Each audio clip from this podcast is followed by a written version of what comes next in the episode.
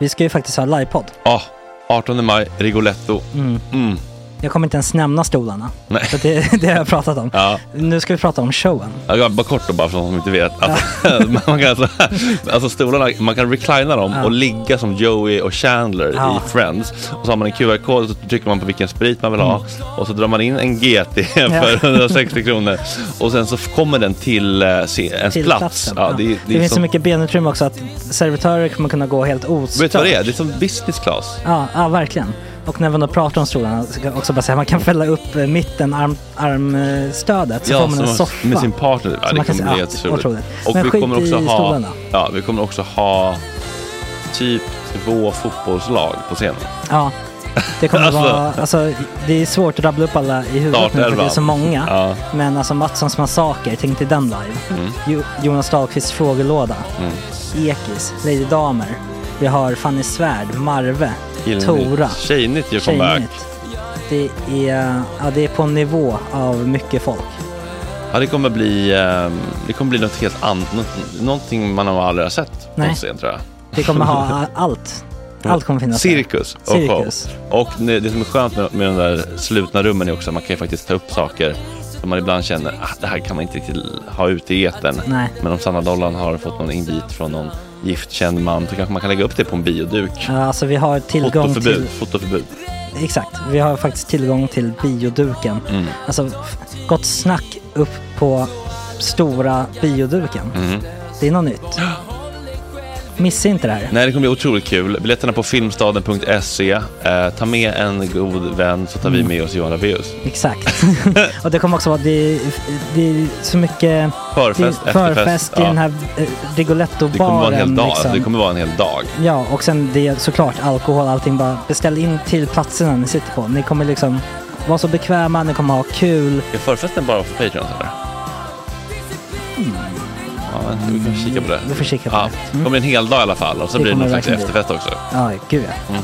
Vad är en Gott Snack eh, livepodd utan efterfest? Gud, det kommer bli så kul. Så länge sedan vi hade livepodd. Ja, det ska Längtar. bli skitkul. Ja, vi ses där hörni. Men, vart köper man biljetterna? Filmstaden.se. Ja, in och köp. Vi Sök på Gott Snack där bara. 18 maj. Puss, hej. Hej.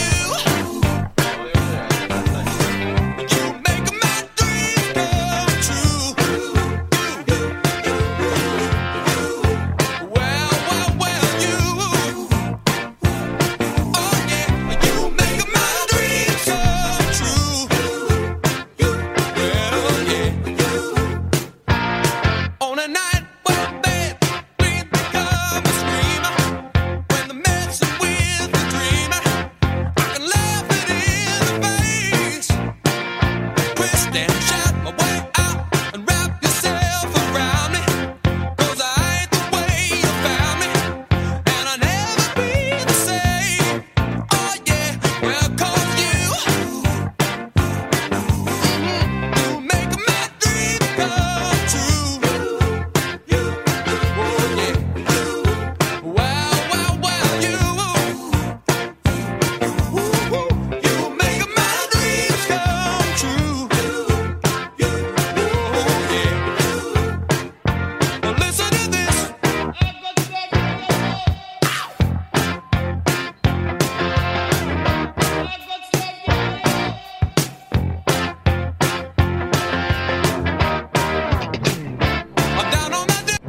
Torsdag 25 mars, klockan är sju i dagens avsnitt. TikTok torsdag med Kasper och Hannes. Det blir ett quiz på typ alla ord man behöver kunna för att hänga med på TikTok. David Eklind Klo dundrar in vid åtta och vi ska prata om arbetets mening. God morgon.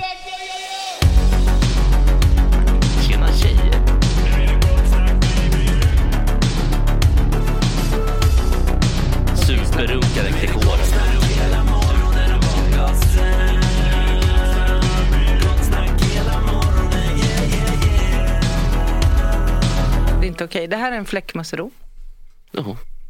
Jaha, det är nästan alltid att man råkar prata över det där jahaet i... Jag klipper, jag klipper faktiskt alltid bort det. Ja. Det, det, Jag undrar om det, ska, om det ska vara där.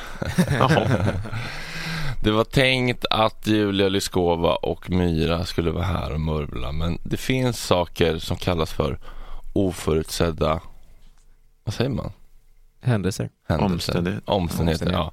Myra är sjuk och Lyskova har dygnat Samklang. med, med, med, med berått mod eller inte låter jag vara osagt men eh, det är ju så när man försöker sätta ihop ett, ett roligt gäng då blir det också ett svajigt gäng så att det är um, Mm. That's the horse we rode in on känner jag. Ja, annars hade fem stycken Bingolotto-killar suttit här varje morgon.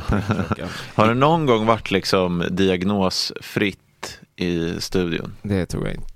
Helt diagnosfritt. Diagnos eller, alltså, för jag tycker alla som är roliga har oftast någon liksom diagnos eller är lite deprimerade också. Alltså ledsna clownen stereotypen. Mm. Har någon gång Mm. varit liksom diagnosfritt eller antideps knaprar fritt i studion?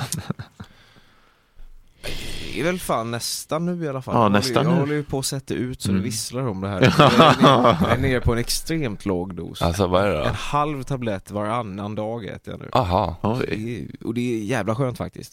Är det minimal dos typ eller? Det, Är det ens en dos? Nej, det är inte ens en dos. Utan det är snarare, men, eh, men det, det störiga är att nu när man, eh, när man har kommit en bit i den här ut, utsättningen, det är nu först jag börjar märka av de liksom, fysiska symptomen.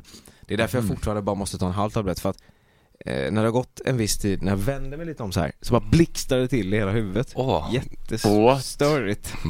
Ja. Vadå, som migrän typ? Ja, ja, lite fast inte ont.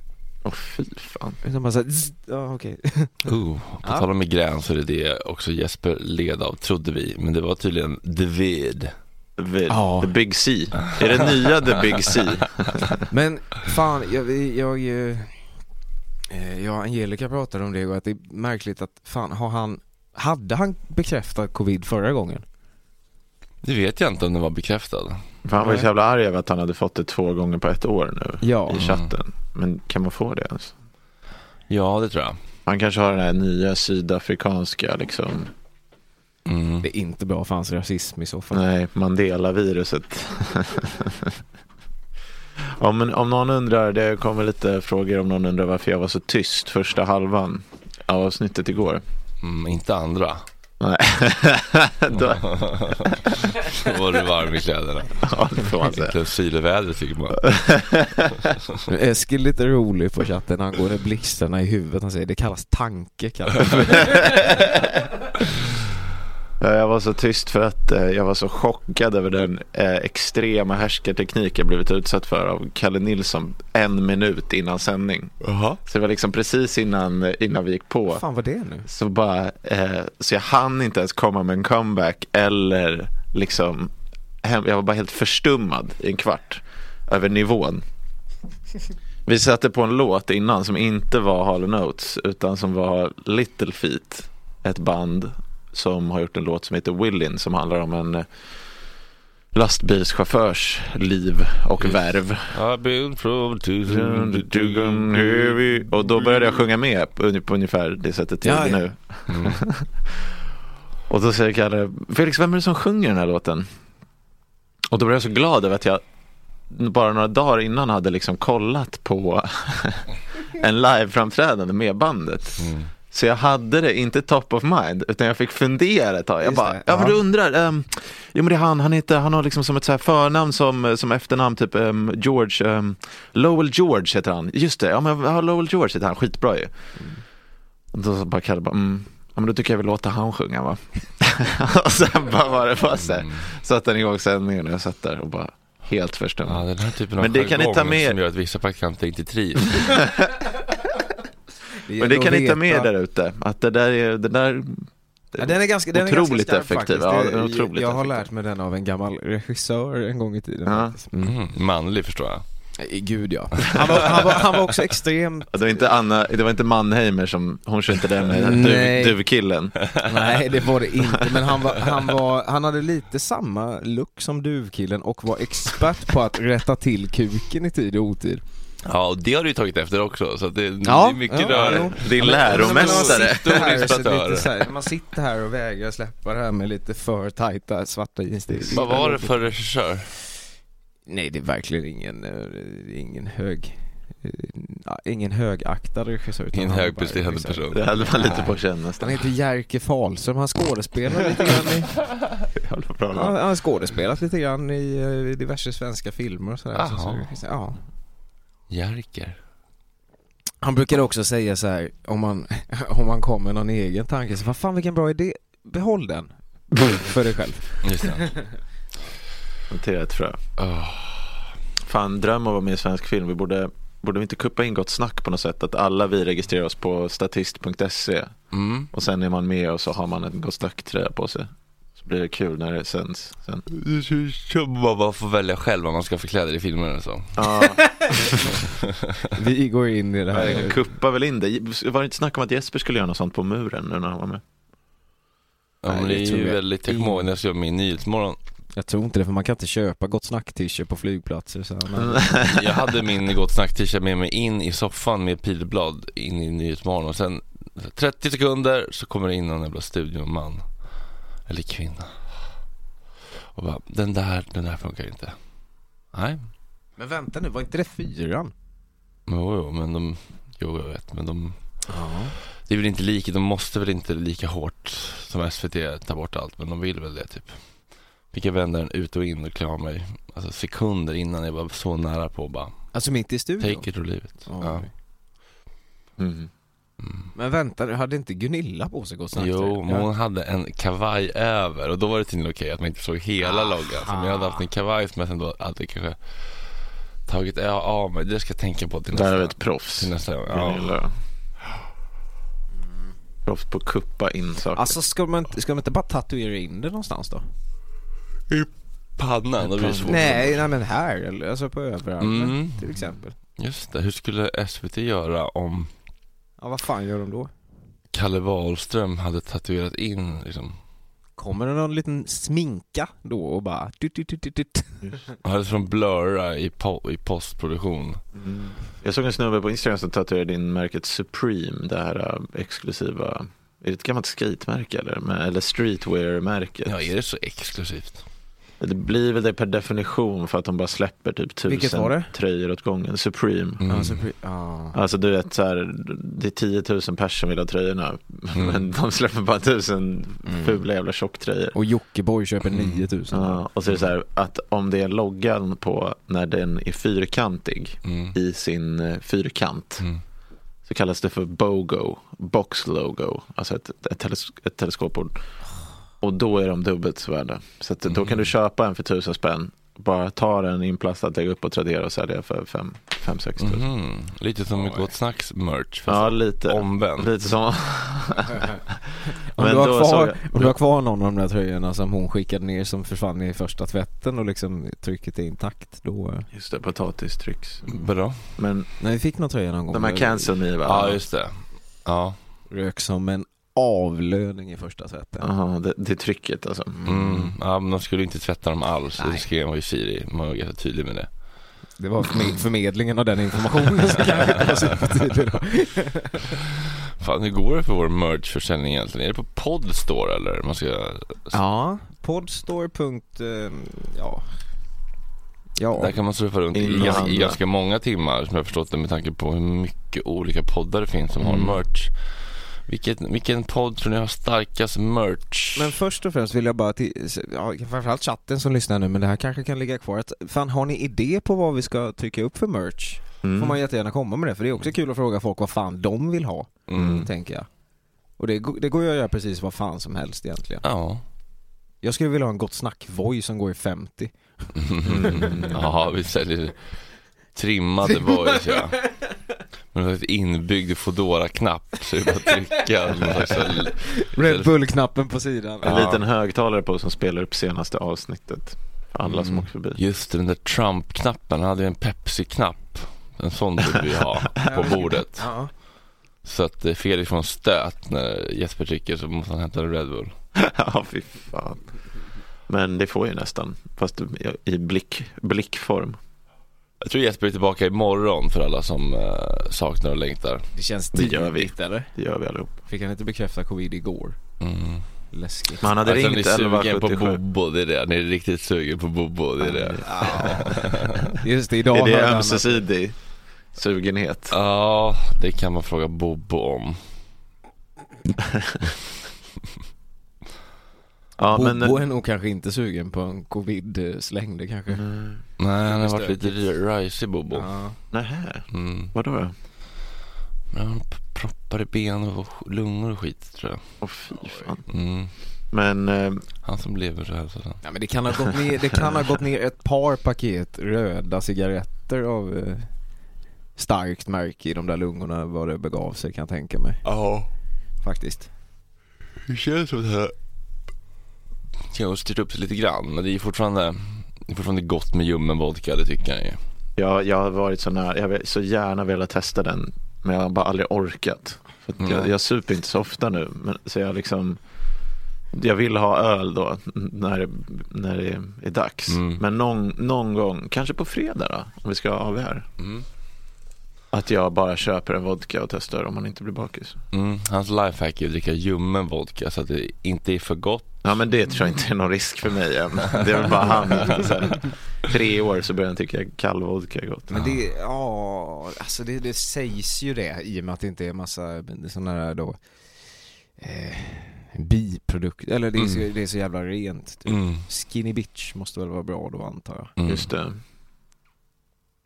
Det är inte så jävla dumt faktiskt. Fan, vi måste skicka en shootout till grabbarna på, heter de, Lit Sweden eller? Litt Stockholm. Nej, Litt Litt Sweden. Stockholm. Litt Sweden Mm. kanske. Vi snackade ju bara in, i något eh, program om att vi ville ha någon skylt och så bara kom de här killarna från Lit med en jävla gott snackskylt. Ja det var så jävla fint. Det var faktiskt otroligt. Enorm är den. Den är typ så här två meter lång ju. Ja, lika lång som hela bardisken. Ska bara få upp den. Vi säger stort tack till Lit Stockholm. Jag tänkte om den här merchen skulle kunna vara ett merchpaket kan vara nästa vecka på Felix Findar. Om jag inte får tag på något på Tradera. Fast nu ska jag för sig bli full i helgen och det brukar vara, betyda Tradera-fynd. Så vi får se vad det blir. Det kan bli något riktigt kul nästa vecka. Jag håller också på att försöka övertyga Lukas Claesson om att få sälja det här rasistiska schackbrädet på Felix Findar. Ja, men det kändes jävligt unikt. Jag vet, han Ja, vill ju inte bli av med det. Men det tror jag kan bli, det tror jag kan dra in en, en liten peng till honom ändå. Mm. Han är faktiskt student. Mm. Så att, eh, så att vi får se vad, vad liksom hur, hur affektionsvärdeskurvan står sig gentemot eh, pengabehovskurvan. Jag sitter, med, jag sitter och funderar på om jag ska om jag vågar säga de här ogenomtänkta tankarna eh, som jag skrev ner igår i brist på annat. Oj. Och det affekt. Är det, Nej, nej. Är det cancel me? eh? Nej, men det, men det, kan vi, göra. det här klipper vi ändå bort till den stora massan, eller? Ja, ja, ja. Ja, ja, ja, det är lugnt. Uh, alltså, den stora snackisen är ju Lambert såklart, men jag vet inte, alltså. Det, det, är- det känns inte som att det finns någonting att säga som inte redan är sagt, eller? Nej. Han är en Han har, hora. han har en ganska löjlig röst. Ja, Jag vet inte om du har Bögig påpekat röst. Ja men riktigt bögig röst bög-Lambert. Stor, halva, hans, vinkel. Jag tror Lambert är bög. Ja. halva hans ansikte är ju under hans undre tandrad. Ja, Alltså det är lik, om man skulle vända på det så skulle munnen fortfarande vara mitt i ansiktet. ja men det är någonting med ansiktet som inte stämmer. Nej. Nej, jag vet inte vad det finns att säga. Ja, ja, han är en idiot. Det är mycket som. haka, ja. Otroligt mycket haka. Herregud, är det Mm. liksom säkert här- 17 cent haka? Centrerade features mitt i ansiktet. Som att avståndet mellan ög, ö- ögonbryn och underläpp är lika stort som avståndet mellan underläpp och haktipp. Ja men det är lite sån här Habsburgsk haka, du vet den där inavlade spanska gamla kungen. Mm. Han var ju så inavlad så Ja. att han kunde inte tugga sin mat för att han hade så grovt underbett. Ja, och han och kunde han inte kunde inte, prata. ja, han kunde inte prata. Det Alltså- finns ju forskning på det där, alltså eh, kungahus, inavel eh, kopplat till eh, ett lands eh, välstånd. Men alltså när man ser till och med de här gamla Ja. bilderna som de har försökt hitta. Och, och då ska man veta att de här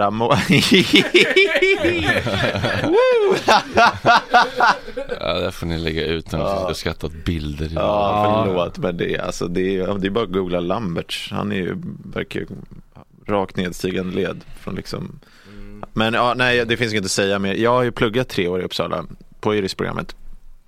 Jag har ingen inside information så. Men jag kan ju säga att det är en vidrigt hierarkisk och gammeldags eh, organisation. Mm. Och det blir också jävligt märkligt. För att juridik är en så nationell eh, kunskaps eh, del av liksom vetenskapen. Att om du har till exempel ekonomi så har du ju svenska profess, professorer i ekonom, ekonomi som typ han Dahlén, suck. Mm. Och eh, då har du alltid folk på Harvard som har pluggat samma sak som honom, som är bättre, eller på Ah. Yale. Medan med juridik så har du ju alltså en person som är bäst i Sverige på sakrätt, typ Torgny Håstad då, är då per definition också bäst i världen på det. Och kanske den enda också som kan vissa grejer, för han har ju typ bokstavligt talat skrivit boken om sakrätt. Vad är, sak, vad är saken? Sakrätt är typ eh, Alltså det är inte som det låter utan det är mer typ eh, förhållandet med här dubbelöverlåtelser och typ vem som ska ha rätt till eh, en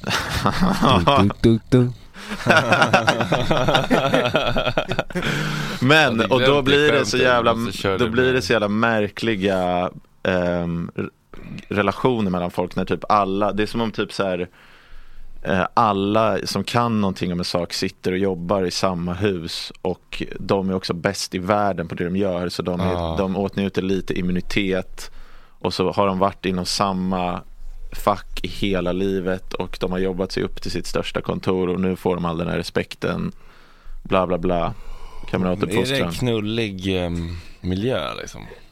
Nej det är det inte. Men det är gubbar som är kåta för att de har liksom haft näsan i en lagbok i 40 år. Mm. Alltså och sen och liksom varit långt ner i hierarkin hela tiden. Och sen till slut, för det finns ju Äntligen alltid en över. Ända tills du blir justitieråd och Göran Lambert som till och med var justitiekansler, alltså det vill säga domare i justitieråden är domarna i högsta domstolen. Och då är du ju på toppen och då Mm. är det ju, du kan inte sparkas och bla bla bla. Det var en, det var någon domare också som hade köpt sex av en em, pojke och bla bla bla. Så att de är ju, De gör sitt bästa. de är människor de också. Men vad tycker ni är skillnaden mellan, för han sa att jag är kladdig men jag inte, är inte tafsat typ, eller? Något sånt. Jag tycker det är en Ja. jättespännande definition. Vad är skillnaden mellan kladda och tafsa? Men fan, Jag kan ju bli kladdig men jag tycker inte att jag tafsar heller. men det där är ju Men alltså- fullkomligt upp till mottagaren. Ja. Det är det som är knepiga liksom. Ja. Eh, jag, är också, ja, men jag är väl också ganska så här, fysisk av mig, alltså i kramar och klappar. Men, men fan man får ju känna in lite va?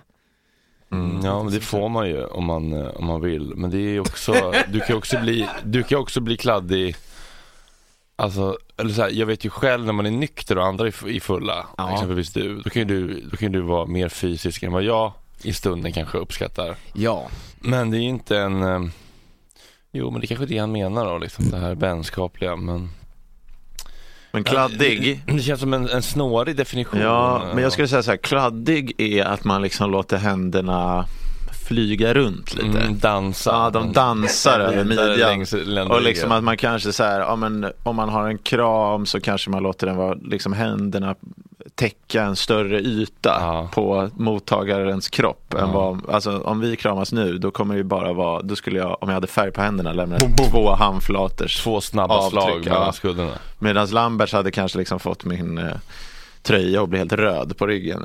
Mm. Medan kladdig tror jag mer är att man Ländryggen. effektivt söker ett mål med handen. Som är lite förbjudet. Det vill säga att handen direkt går på rumpnypet. Det är tafs. Det är tafsigt. Medan kladd är om man vid en kram Ja, låter handen sjunka ner lite och närma sig ryggslutet. just det. Jag vet inte. Juristen. Juridik, torsdag med Felix. Ja, Skjuter ut sig själv ibland.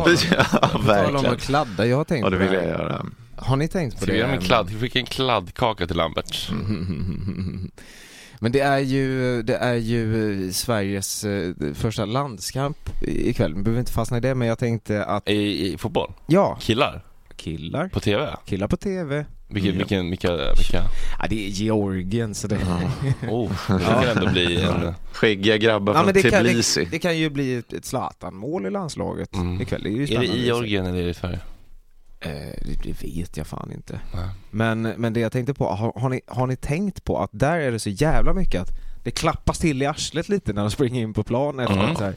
No, det har jag noterat. Det har du verkligen gjort? Jaha, jaha. Och det, det är alla möjliga, det är tränare och det är lagledare, Mm. det är gärna någon materialare som vill vara med och klappa lite Mm. Pudding kronor. Där har en kladdig, kladdig. Biten i Hammarby. Men jag undrar om det också var så, alltså om det är ett sånt minne man har förträngt eller om det också var så när man själv spelade pojkfotboll när man var liten liksom att, att tränaren då daskade till. Ja, just det. Men det är ju någon så här, det finns ju något, alltså något härskigt i det som är liksom så här, nu fan, mm, som, Ja. en, som en häst också som man Ja, här. Fredrik ser vissa möjligheter att joina Gott Snack BK här kanske på tränarstabben. och Ja just det. Det är inte så mycket att klappa där Ja. för sig. Fjärdedomaren Fredrik Söderholm som bara står med den här feta urtavlan och håller upp bara för att få ja, daska in Flygs in. Flygs Nej, det in. var fan inte riktigt den kulturen i Gröndals IK. Mm. Mm. Vi hade eh, en, en, en tränare som hette Micke, han, han var unikt sätt att förvara snusdosan för det var inga fickor på de här shortsen så han hade den i strumpan. Mm. Det såg alltid jävligt roligt ut. Vet du. Så, Mm. ja. Och så brukar han skrika visa att ni har fått hår på kuken nu killar, när vi var nio, Mm. nio ungefär. Så lite problematiskt kanske, men, Mm. men det var Småland och det var sent 90-tal så att eh, Ja, det känns inte som att fotbollstränare på den där nivån nödvändigtvis har någon pedagogisk utbildning i ryggen. Nej. Alltid. Inte alltid nej. Två mål! Man ska inte göra några övningar. Kör två mål killar. ja, fan vad man hatar när det inte var två mål. Ja. Det enda som var lite roligt var ju när man, när man körde typ så här, målisen stod och så stod tränaren vid sidan av målet och liksom bara slog raka passar till en så du fick så direkt skott på mål. Ja. Det, det var kul. Idioten, fruktansvärt. Gud. Springa runt elljusspåret. Okej, nu river jag av mina problematiska tankegångar här. Kör. Just det, 23 minuter över sju klockan. Kasper Karlqvist knackar på dörren. Och jag hade först en, en, att jag skulle eh, göra en eh, prat, eller vad att jag skulle försöka göra en spaning om onödiga ord, Felix. Öppna upp gränserna och så vidare. Att man inte behöver säga det. Man kan räcka med att säga öppna gränserna. Skriv ner vad du heter. Skriv vad du heter. Räcker väl. Drick ditt kaffe. Drick upp ditt kaffe. Alla de här orden som inte behövs. Sen kände jag, det är ganska svagt ändå så jag skiter i det. Så såg jag på, lite på 30 minuter med han Jomshof, eller vad heter han? Ja, Sverigedemokraterna. Ja, och så såg jag att eh, Jonas Sima twittrade så här. Jag kritiserar inte enskilda individer, säger Jomshof som den politiska karriär igenom dragit alla muslimer över en kam. Ge- genomklappning i realtid. Men då tänkte jag, om han drar alla muslimer över en kam, då kritiserar han väl inte individer, då kritiserar han väl kollektivet med anledning av vissa individers handlingar eller den stora jag, Ja, gruppens eh, tankevärld. Jag vet inte. men det är så intressant att just han och den typen av människor väljer och Mm. gör en poäng av att de inte drar alla över. Gud vad skönt Ja. att Kasper Karlqvist kom hit nu. Hej. Du kan eh, säkert eh, du kan säkert sticka hål på den här lite Hanif Baliska tankegången jag fick igår och bara kände Ja men den här tankebanan måste man också få testa. Men, ja, okej, ja. Kör. Eller var det det du pratade om nu menar du? Om Jomshof eller? Nej, nej, för han, han sa att eh, islam är en avskyvärd religion i Sverige möts nyligen. Ja. Och eh, det är kanske lite eh, hårt. Alltså, Ja. man ska skriva under på den helt Ja. sonika så här, men man måste ju väl få. Jag tror att det problematiska är väl att man vet att han tycker att det bara är islam. Alltså om han hade varit typ, alltså som de här när Richard Dawkins och sånt, Mm. Som är emot alla religioner, då är det väl inte Mm. lika problematiskt. Men han är inte en sån där Magnus Bettner kille Nej, liksom, man vet ju att han det är så- älskar, att han typ går i kyrkan på söndagar, men så hatar han islam. Då Mm. blir det så här, ja. Jag kan testa, ni får på mig, jag testar att jämföra islam med droger och muslimer med pundare. För när folk Oj. säger att man inte kan säga att islam är problematiskt för att alla muslimer inte är dummisar, då tänker jag på knarkisar. Vi Mm. vet ju att alla knarkisar inte är dummisar. Men samhället tycker att det finns tillräckligt många knarkisar som är dummisar för att man ska förbjuda det. Alltså om samhället är överens om att tillräckligt många sysslar med en sak är dummisar så är det värt att förbjuda den saken för att minimera skadorna på samhället. Ja. Och med samma principiella tänk så borde man väl kunna förbjuda islam på samma sätt som vi förbjuder knark. Ja, det är bara att det inte är lika rätt, rät linje mellan vad de har för sig och vad de gör. Alltså det vill säga att så här, mellan heroin så är det en väldigt rät linje mellan så här, du injicerar i din arm och du dör. Medan det är många som imamer och eh, troende muslimer som menar att de där inte är riktiga muslimer. Att de inte har någonting Mm. med islam att göra och att det är en feltolkning. Jag menar att det där bla. inte är riktiga knarkisar. Just det, Ja, men det- som- Men det är väl också- tar det. Det är väl också att det är, skillnaden är att det är en idéströmning i någon, någon mån. Och du kommer ju möta mer kritik om du vill förbjuda något sånt liksom. Mm. Men det är den, två saker folk vänder sig till för att finna mening och må bra och vissa kan hantera det och vissa missbrukar det. Mm. Ja. Så man kan ju fokusera på likheterna också och inte bara olikheterna. Nej. Ja, jo, absolut. Sen tänkte jag på en annan grej. Människor som säger att män våldtar och blir sura på män som blir defensiva och säger inte alla män med argumentet varför blir du inte upprörd över att män våldtar istället för att bli upprörd över att vi säger att män våldtar? Inte är det lite samma människor som säger att alla invandrare inte är gängkriminella och skjuter skallen av varandra i orten.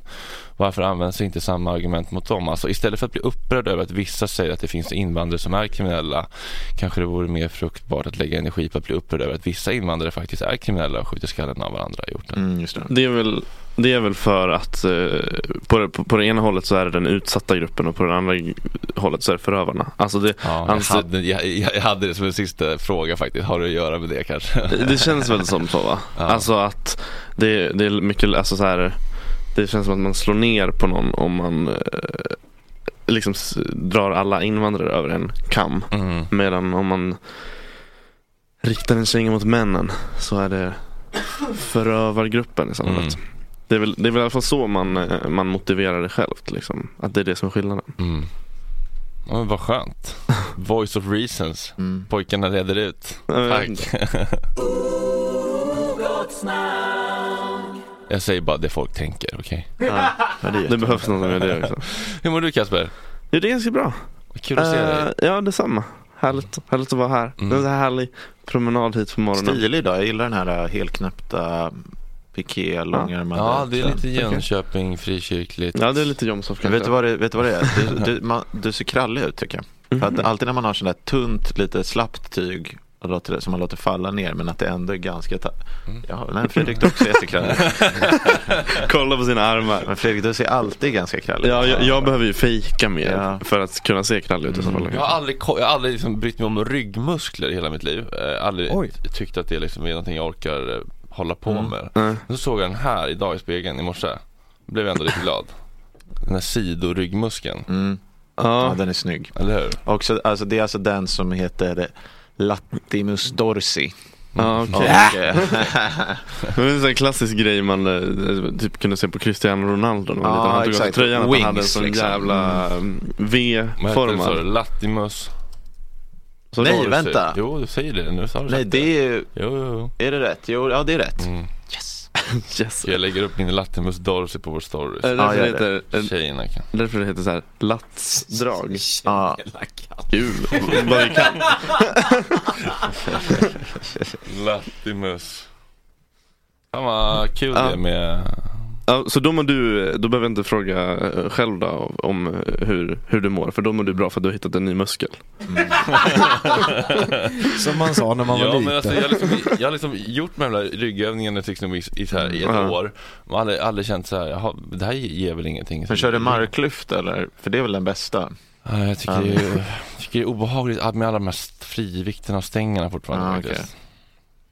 Är Men du det en kanske- maskinkille? Ja, det är jag verkligen. Ofria vikter. Oj, Ofria vikter.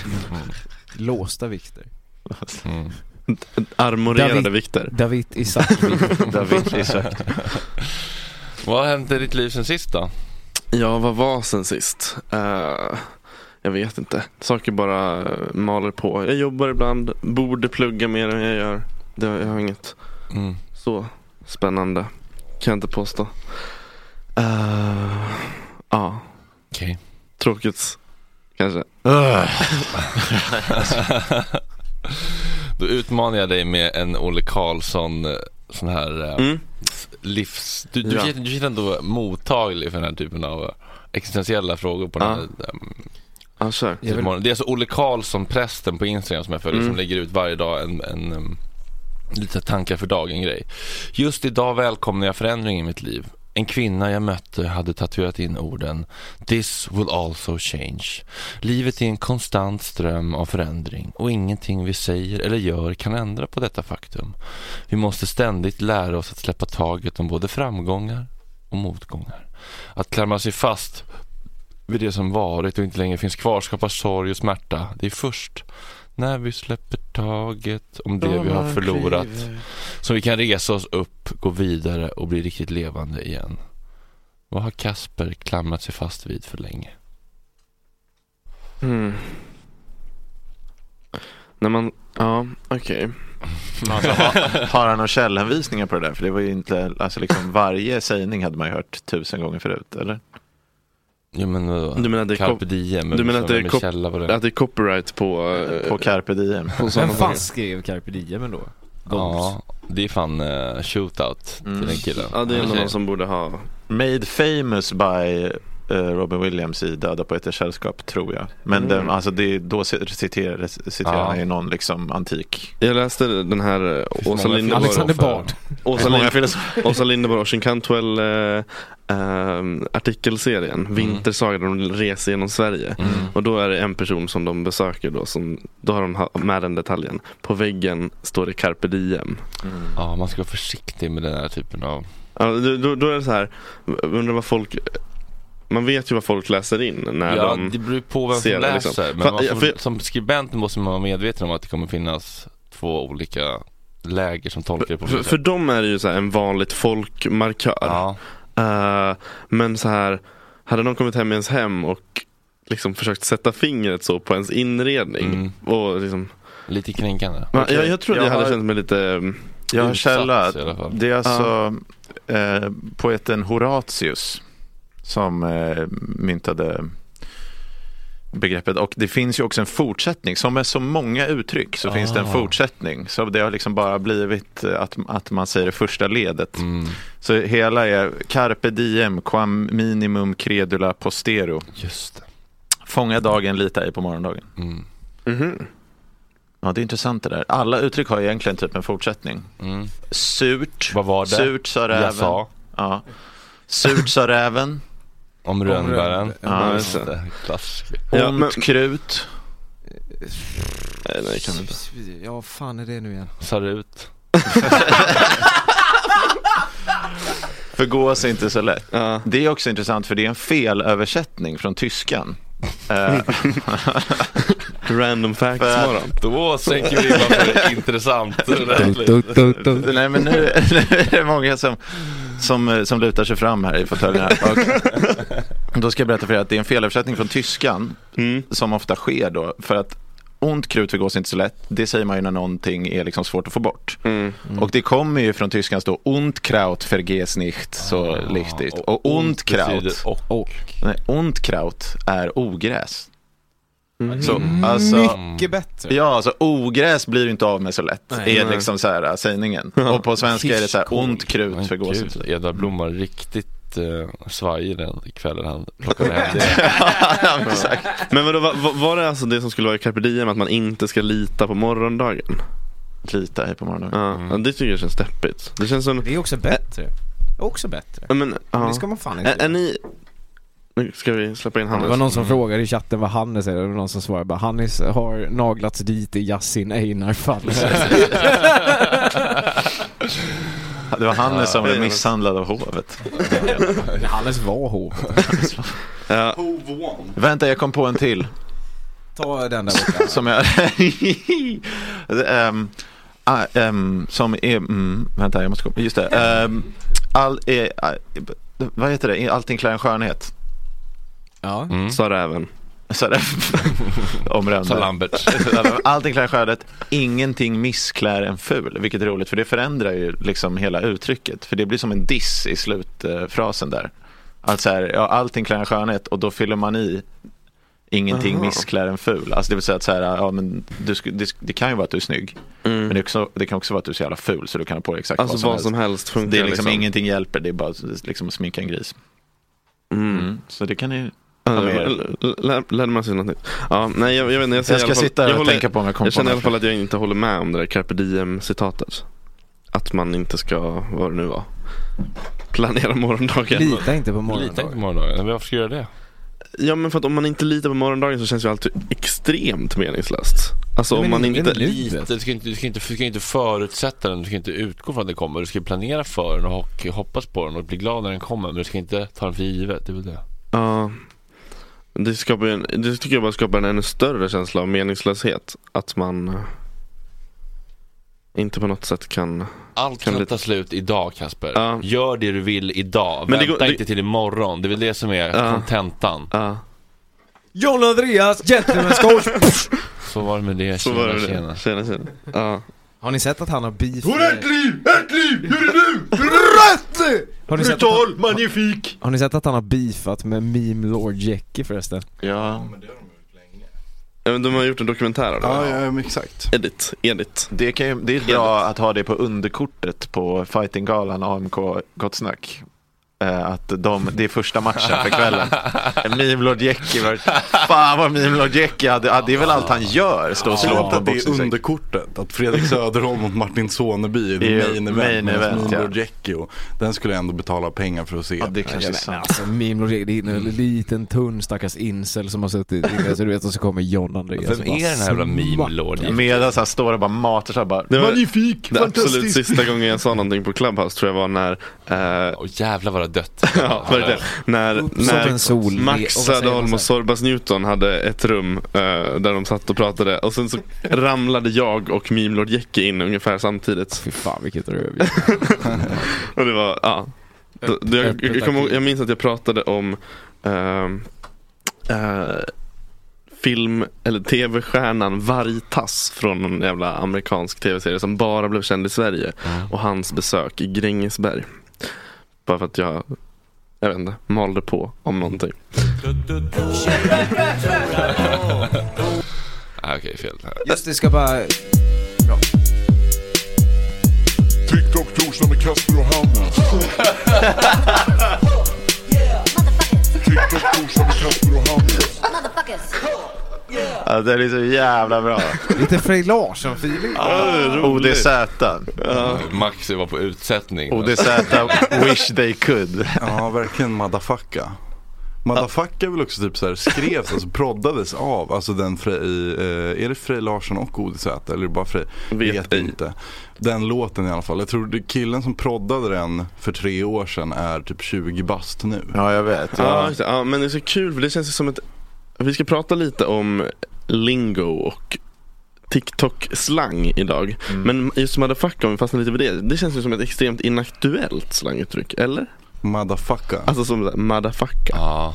Kick out the epic Ah. motherfucker. Ja, Motherfucker. det känns som, man, jag vet inte, det har inte känts pikt att säga det på den här sidan om 2008 en Nej. enda gång. Nej, det var Dada Life var Ja, just det. spiken i kistan. Fan. Det här är, det här är riktiga växter Hannes. Du sönder förlåt, förlåt, förlåt, förlåt. Ja, ADHD-barn. Ja, jo, tack. De här, eh, vuxenhjärnorna i Döda Life som, gör, som har som grej, de har uppträtt någon gång på Peace and Love festivalen i Borlänge som har som grej att om man kommer utklädd till en banan på deras gig så får man komma upp på scenen och stå och dansa på scen. Vilket gjorde att det ändå var en betydande del av 17-åringarna på Peace and Love festivalen Det är som kom i uppblåsbar Men banandräkt. har inte de lite samma sak som de, vad heter de, bröderna Rångedal, att de kör i röda kostymer alltid? Ja, vad är hönan och ägget där? Kan man... Nu återgår vi till det Venn-diagrammet som vi pratade om. Vad vad, vad ska man komma utklädd till på Gott Snack-festivalen för att få gå upp på scenen och dansa egentligen? Ja, just det. fan blir det? Ja, jag vet- nej, ja, bra fråga. Bruce. Claes Hedberg. Vilken av Bruce? Katten eller artisten? Nej, katten tänkte jag främst. Okej. Naken då alltså. Men eh, Så helst inte det kanske. Naken och skrynklig. Ja. lingo på TikTok. Mm, exakt, det var det vi tänkte prata om idag. Vi har, vi har liksom, blev, blev, om, blev, det- blev det aldrig något lingo på Clubhouse? Nej det var bara så här PR-lingot tror jag. Mm. Alltså, men det är väldigt mycket att folk säger tack så mycket för ordet. Jag vill instämma med föregående. Alltså att folk bara, så här, bara för att det blev att man, det var typ ens egna röster, att man verkligen pratade med folk blev så här Ja. otroligt trevliga jämfört med resten av Förutom ibland då, i vissa rum när det blev lite tjafs, vilket också kan hända. Men, men generellt eh, så var det liksom ganska försiktig stämning.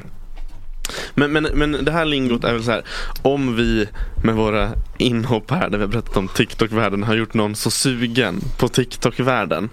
ehm, så att den skulle vilja testa. Mm. Så för att man liksom ska hänga med i svängarna inne på det som kallas for you-page på TikTok, alltså vilket är flödet egentligen. Mm. För att man ska fatta vad folk menar så har vi valt ut de viktigaste orden. Så vi Men det är tänkte, for you, alltså att de har valt att liksom utforska Ja, i... det finns Exakt. två sidor, det finns följer och Ja. där kommer bara allt skit som man följer och Ja. människor lägger upp så jävla mycket så det är omöjligt. men for, for you-page är liksom, det är TikToks styrka för att det är liksom deras algoritm är jätteåtskruvad. Så att det är liksom Ja, det, det, är ju- därför, det är därför reels Exakt. typ, på Instagram inte har lyckats för att den, de har inte lika bra algoritm. De Nej. lyckas inte anpassa lika bra efter vad, vad det är man vill se. Jag har bara fått någon Ja, abs och ekorrar. Ja. Mm. Man har inget val, man bara scrollar till nästa. Och det är inte så här, kan jag välja mellan de här tre? Utan det är, nej jag kan välja mellan att se den förra, den här eller nästa.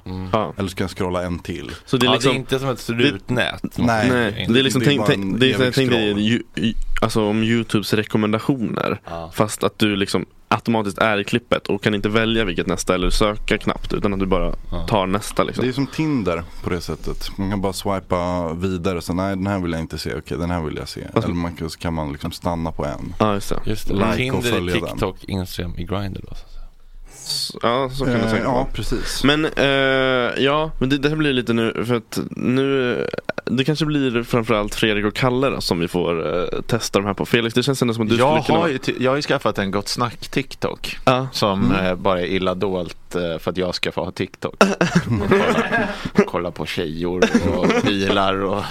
Nej, men, Jag eh, mycket bilar. men, Hashtag cars. nej men det var för att jag skulle kunna kolla på Linda Snäcker. Just Men Tjejer. jag har fastnat. Alltså det är ju det sjukaste appen. Alltså att, att det bara är att det bara är just den här evighetsscrollen och det är Mm. inte folk man känner utan det bara är så här, Mm. ja nej, det är Ja. sjukt. Det är en sjuk app. Men så, jag tänker att vi, vi, vi, har, vi kommer köra varannat ord eller uttryck och sen så får eh, ja, ni två då framförallt och även Felix ibland kanske om bara du eh, försöka gissa vad det, vad, det, vad det är för någonting. Mm. Vi kan väl också brasklappa för att allting inte behöver vara TikTok specifikt. Vissa saker kommer bara behöva Får jag vara... fråga en sak? Mm. Mm. För det känns ju som att när Felix ligger där hemma och rycker struten och bara scrollar vidare video efter video. Då är det bara att kasta bort tid. Alltså ka- finns det, på Instagram kan man ändå s- s- snubbla över ett tänkvärt klipp från kontot Ja. tänkvärt och lära sig någonting. Kontot Men det är någon tänkvärt. svart Mm. som har blivit skjuten av polis. Instagrams carpe diem. Ja, men, men, Eller är det bara, Nej, det är alltså ingen det- nyhetssajter, det finns inget nej det är inte den Jag grejen. Jag kan säga så här, Det jag har finns- inte stött på det i alla fall. Det finns en nyhetssida men det är inte det är inte, alltså det är inte bara så här.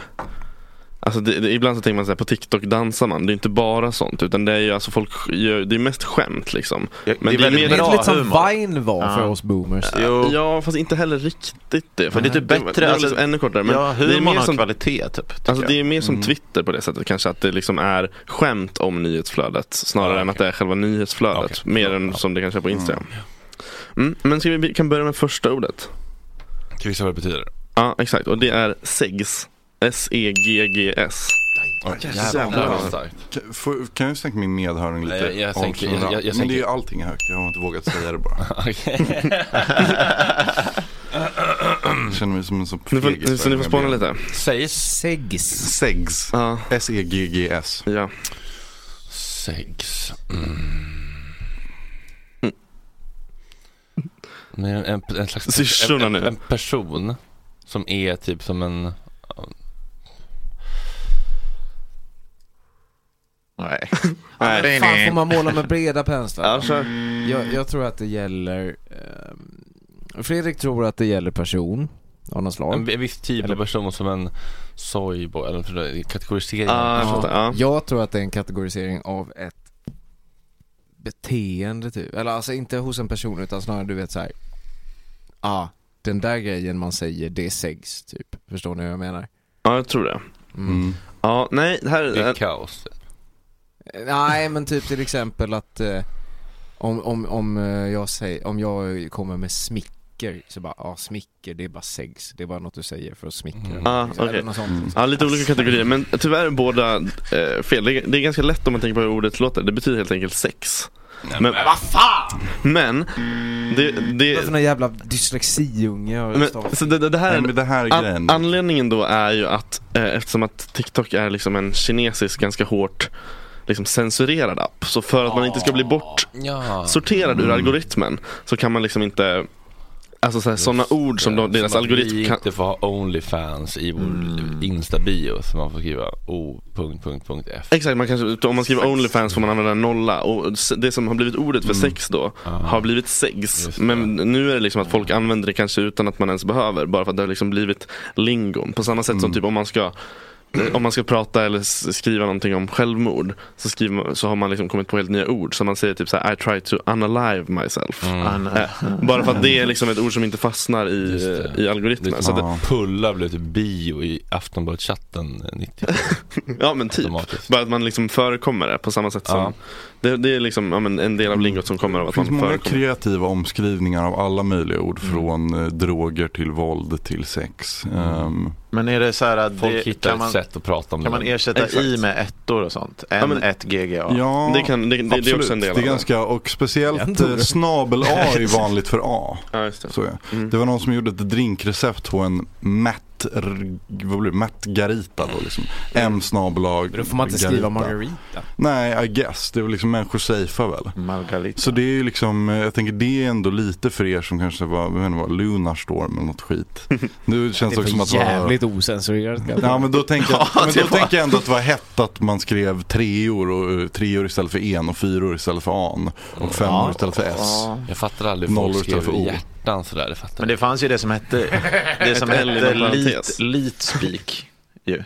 Alltså som kommer från lit, alltså 1337, leetspeak Just var ju att man ersatte, typ skri- blandade små och stora bokstäver och ersatte alla Så lite det är med som man använder här då, som någon typ av form av kodspråk för att Lite från algoritmen. gamingkultur. Ja. Ja, vi kan ta nästa eller? Mm. Mm. Gud, nu är vi officiellt boomers. Mm. Klart i natt. Ja. No cap. No cap. No cap. Eh, cap tänker jag. Pickadoll. Alltså jag tänker att det Inte in, inte stora bokstäver. No cap. No cap. Skjut inte. inte. Motsatsen till antitesen till all cap. No cap. Nej, no cap är att man är omskuren. det var ingen hatt Ingen på kappa på struten. strutis. Jag tycker no cap, inte skjuta. Han ska inte skjutas. Han får leva. Han ska inte skjutas. Ja det är hot takes på. Jag vet ändå. faktiskt. Ja, Mm. Mm. Från, ja. Ja ehm, Undrar. Sitter och googlar. eh, nej men det var, jag lärde mig det från Dre Low-låten som heter No Cap tror jag. Ah, det. Ja. Mannen det är kallt, inget tak på Ferrari, no cap, kaka, only talk to the money. Är det en rad som du känner? Jaha, men det är gränslöst. Nej, att det är att man inte ljuger. Ja, att man är, alltså, jag, jag pratar Mm. sanning med det. Det är liksom. sanningen, no det är cap. no cap. Ja, Jaha. på gud. Så typ om någon, om någon säger någonting eh, om, någon, om någon säger någonting i en TikTok och som folk tror är en lögn Då kanske folk liksom postar den blåa Mm. keps-emojin i Mm. kommentarsfältet PB Capin.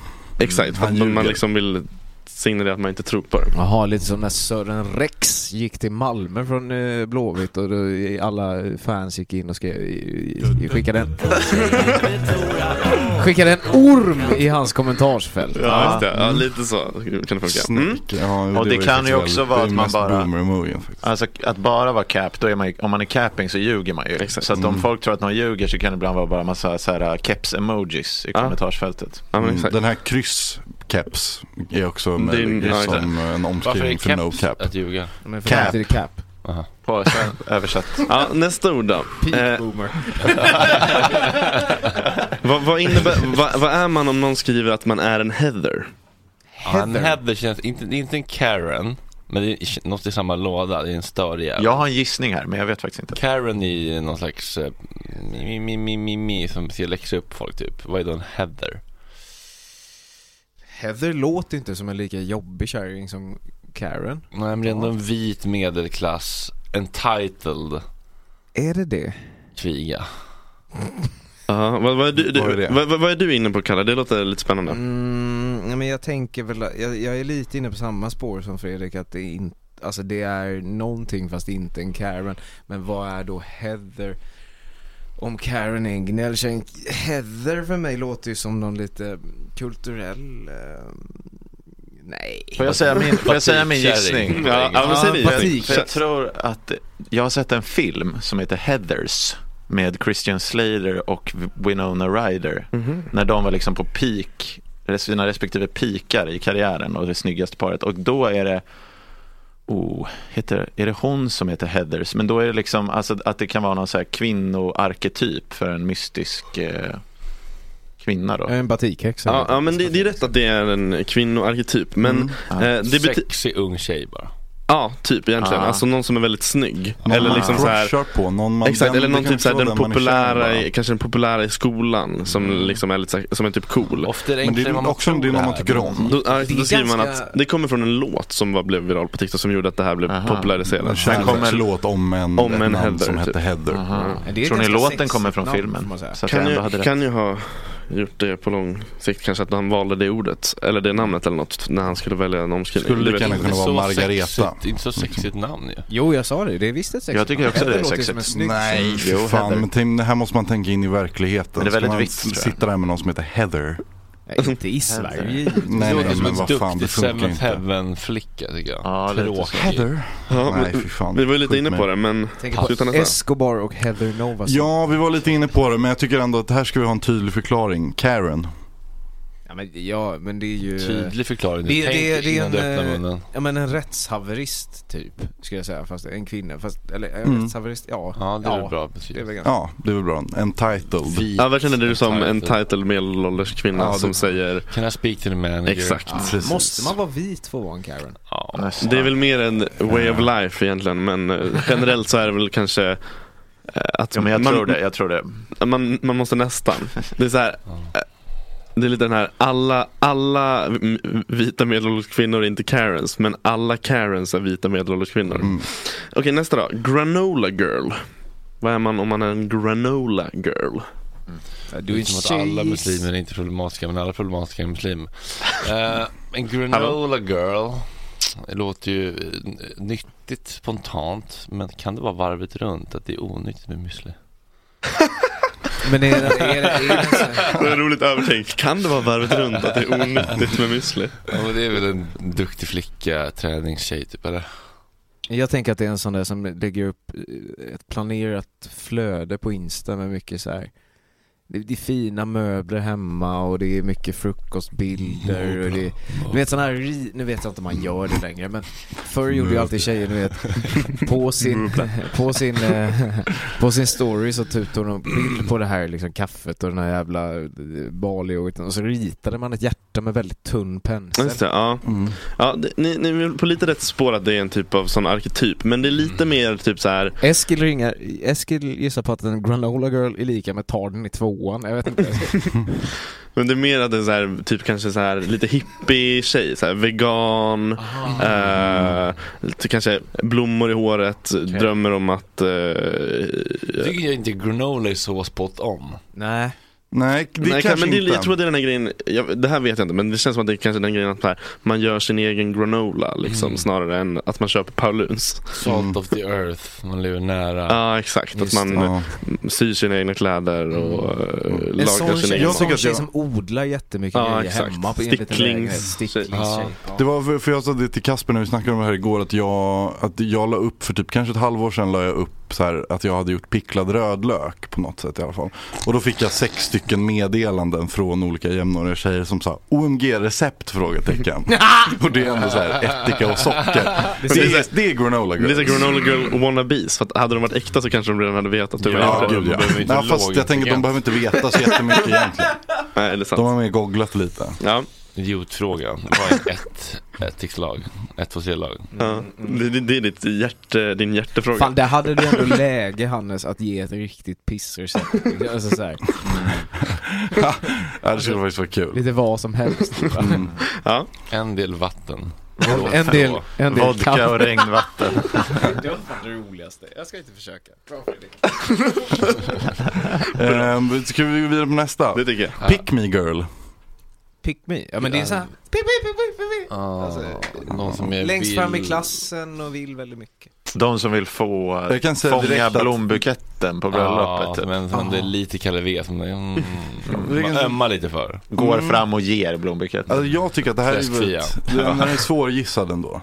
För det är ganska dåligt, det är, jag tycker det är en ganska dålig benämning egentligen på, för pick me då går ju tankarna exakt till den som alltid liksom står och så här frenilt räcker upp handen så att den inte håller på. Frenilt. Frenetiskt. Frenetiskt. Förlåt. Ja.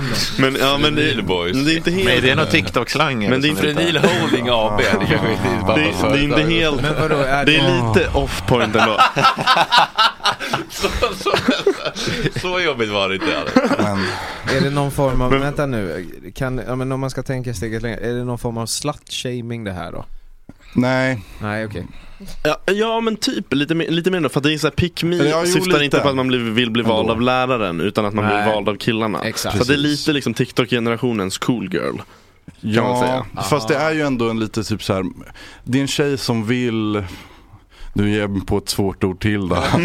Appellera till, ehm, till killarna Ja. genom att säga nej men jag är typ inte så här Eh, bara såhär, nej men killar och tjejer är redan typ lika mycket värda och så blir alla 14-åriga killar såhär, åh fan hon har fattat det. Ehm, En manstillvänd eh, Ja precis, ung mans tjej. till, manstillvänd tjej som eh, En är lite genomskinlig i det också. Ja. Alltså är det att då för de får med, mest hat av sina eh, kvinnliga jämlikar då? För att de inte Ja, appellerar. inte skit rakt ut kanske. Den här då, om, man, om, man, om, om någon skriver så här eh, i en TikTok-kommentar. Do you listen to Girl in Red? Vad undrar de då egentligen? Girl in Red är ju då en artist på riktigt. Men om man säger den frågan så menar man egentligen någonting annat. Vad, vad menar man då? Do you listen to girl? Girl in Red. Inte the girl. Nej. Inte girls. Uh, Nej, girl. girl in Red Girl är liksom Red. en artist. Girl in red. Men förutsätter det här att man vet vem den artisten är? För det har jag inte någon Alltså jag tror nästan att den här artisten har liksom, den eh, har blivit mer känd nästan av att folk har använt det här uttrycket om henne. Okej. Felix skryter med att han vet. Du får säga Felix. Kom och säg då. Kom Jag och vet säg. faktiskt, men det här vet jag också bara för att jag har TikTok. Ja, Och det är att hon, visst är det att hon är lesbisk? exakt. Artisten. Så att om man lyssnar på henne så är du själv också lesbisk. Men Det är en gud. kodord för Så att det är liksom typ som ett kodord. Exakt. Du Man liksom måste kunna lyssna på Robin utan att fitta. Vad är det här för trams? Nej men alltså det är inte Ja, bara... men det, är på med? men det är ju liksom som, det är ju som, det är som näsduk i bakfickan liksom. Det är inte att, lyssnar du på den här så är du Ja, bög. utan det är ju så här, do you listen to the girl in red? Så, Okej, det är bara ett yes. sätt för att fråga. Det. Exakt. det är. Ja. Ja, men då. Fre- men Fredrik, du har aldrig kört den liksom så här, hej lyssnar du på Sound of Music? Bruce Springsteen, nej då kan du dra åt helvete. Nej, jo den, men Lyssnar det du är på inte... Pet Shop Boys? Vilken skulle vara, jag menar liksom vilken skulle vara mot, ja men Pet Shop Boys det, Mm. Ja. Gillar, Varsågod. gillar du Alcazar? Ehm, ja det gör jag faktiskt. Men de är faktiskt för jävla bra, så man får inte glömma det. Säg en låt. Um, Alcastar, Moving Up with Alcazar, um, Party at the Discotheque. ehm, Vänta, vänta. Stay the night är väl ändå det? Stay the night, just det. Just det. Won't you stay the night, won't you stay the night I can be your lover, hold on tight Stay the night Alltså jag, när jag var skolpolis. När jag var skolpolis så, Bokstaven faktiskt. Ehm, eh, Dream Creeper är vårt nästa ord. Dream Creeper. Dream Creeper. Vad betyder creeper? Ja, men creep alltså. Det är lite det du ska Ja, svara det på Fredrik liksom, det om jag får Dream- förtydliga dream orden så är det dröm, dröm och creep. Fast ör. Någon som... Krypare. Mm. Är det någon som liksom eh, gör, inte, inte gör intrång på är väl fel men någon som liksom eh, Jag vet inte klart om Lambert. Nej men jag tänker på någon som Fan. Mm. Men, alltså någon som till exempel så här, om, om, eh, om, om Du har inte tänkt klart. Ja, men, jag, Du bara nej, öppnar munnen och låter den gå. men, jag har ju, men det är ju det som är grejen med mig, det är det som är mitt största problem med livet, att min hjärna är för snabb för min mun. Ja, är ditt största problem att din hjärna är för snabb? För min mun. Ja, för din mun ja. Men du menar, menar du inte Ja, tvärtom? det är nog tvärtom. Vadå? Att munnen är för snabb för hjärnan? Att du det- börjar prata... Case börjar in prata- point. Dream creeper, jättesvårt Jag tycker jag. Men jag Ja, tänker att Du det är någon, jag tänker, det är någon, Ja. jag tänker det är någon i ett entourage typ, du vet någon som bara hakar på Nej, det är fel. sin- Nej, okej, det är fel. Det är, den, det är en person, ehm, det är en person eh, som man, man kan väl säga det som att eh, ehm, det är någon som man kanske har undermedvetet lite attraherad till.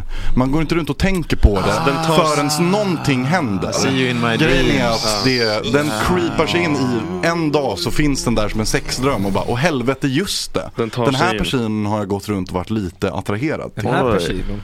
Fan vad bra, kan inte alla Kan nämna sina dream Den här senila personen. Ja, men, eh, ja.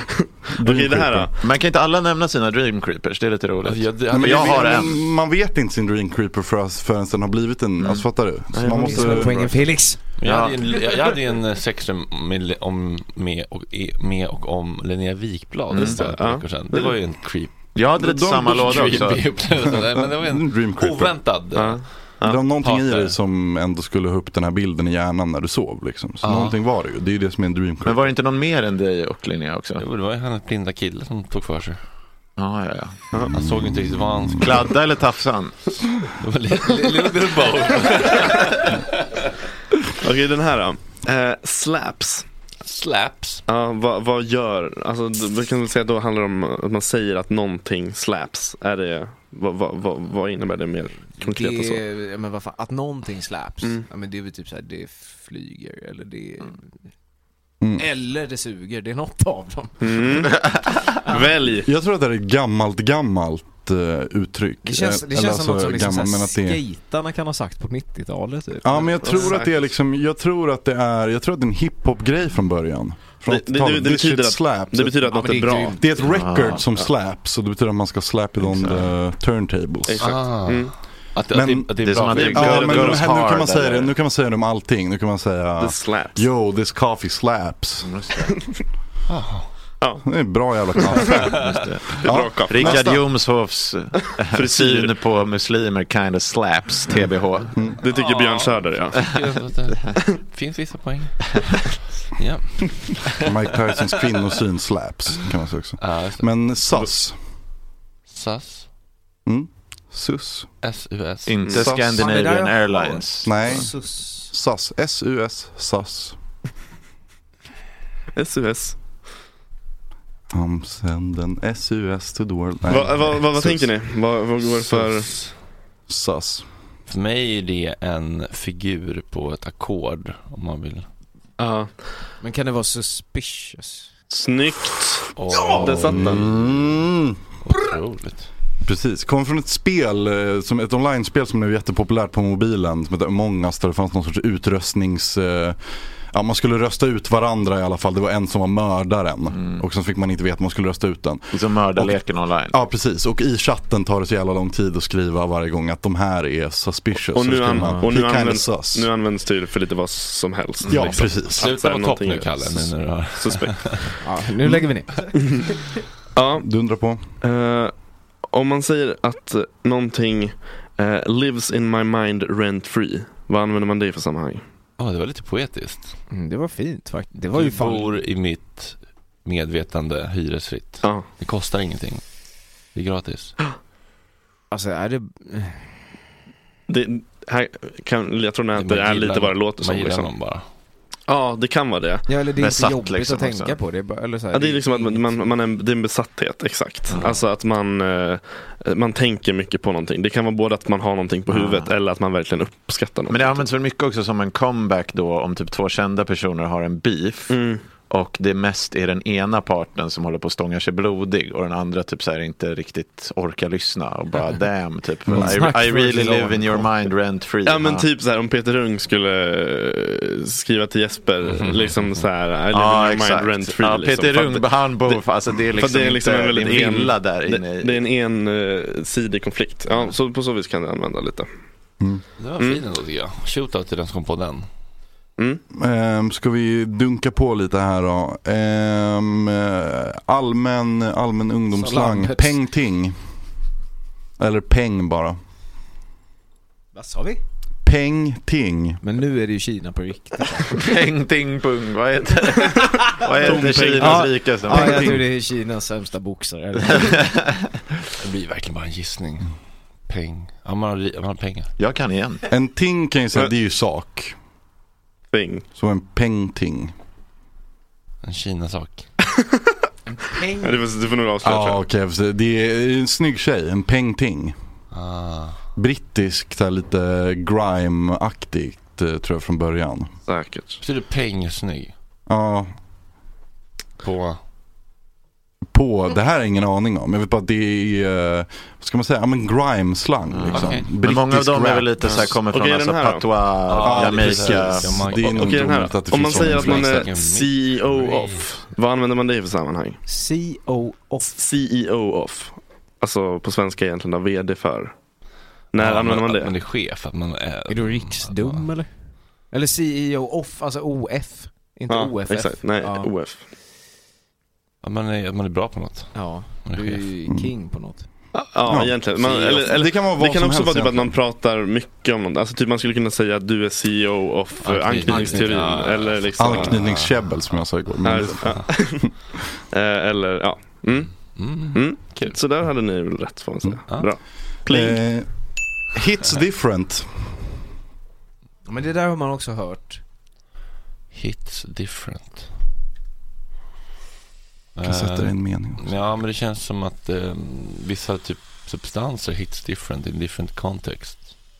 Mm, det är lite där Ja, det, är det, det är man kan se ursprunget. det från... Man kan se det Weed-grej, typ, från... man eh, snedtänder typ. Jag tror det var en halvviral rap-låt som, sa, som hade liksom hooken var This shit be hidden different. Och Mm. då syftar han på droger. Mm. Snedtändning. Nej men det används idag för det här, oj, det här hits different. Det här är Alltså, någonting. Utöver det vanliga typ. Ja, Mm. Alltså, precis.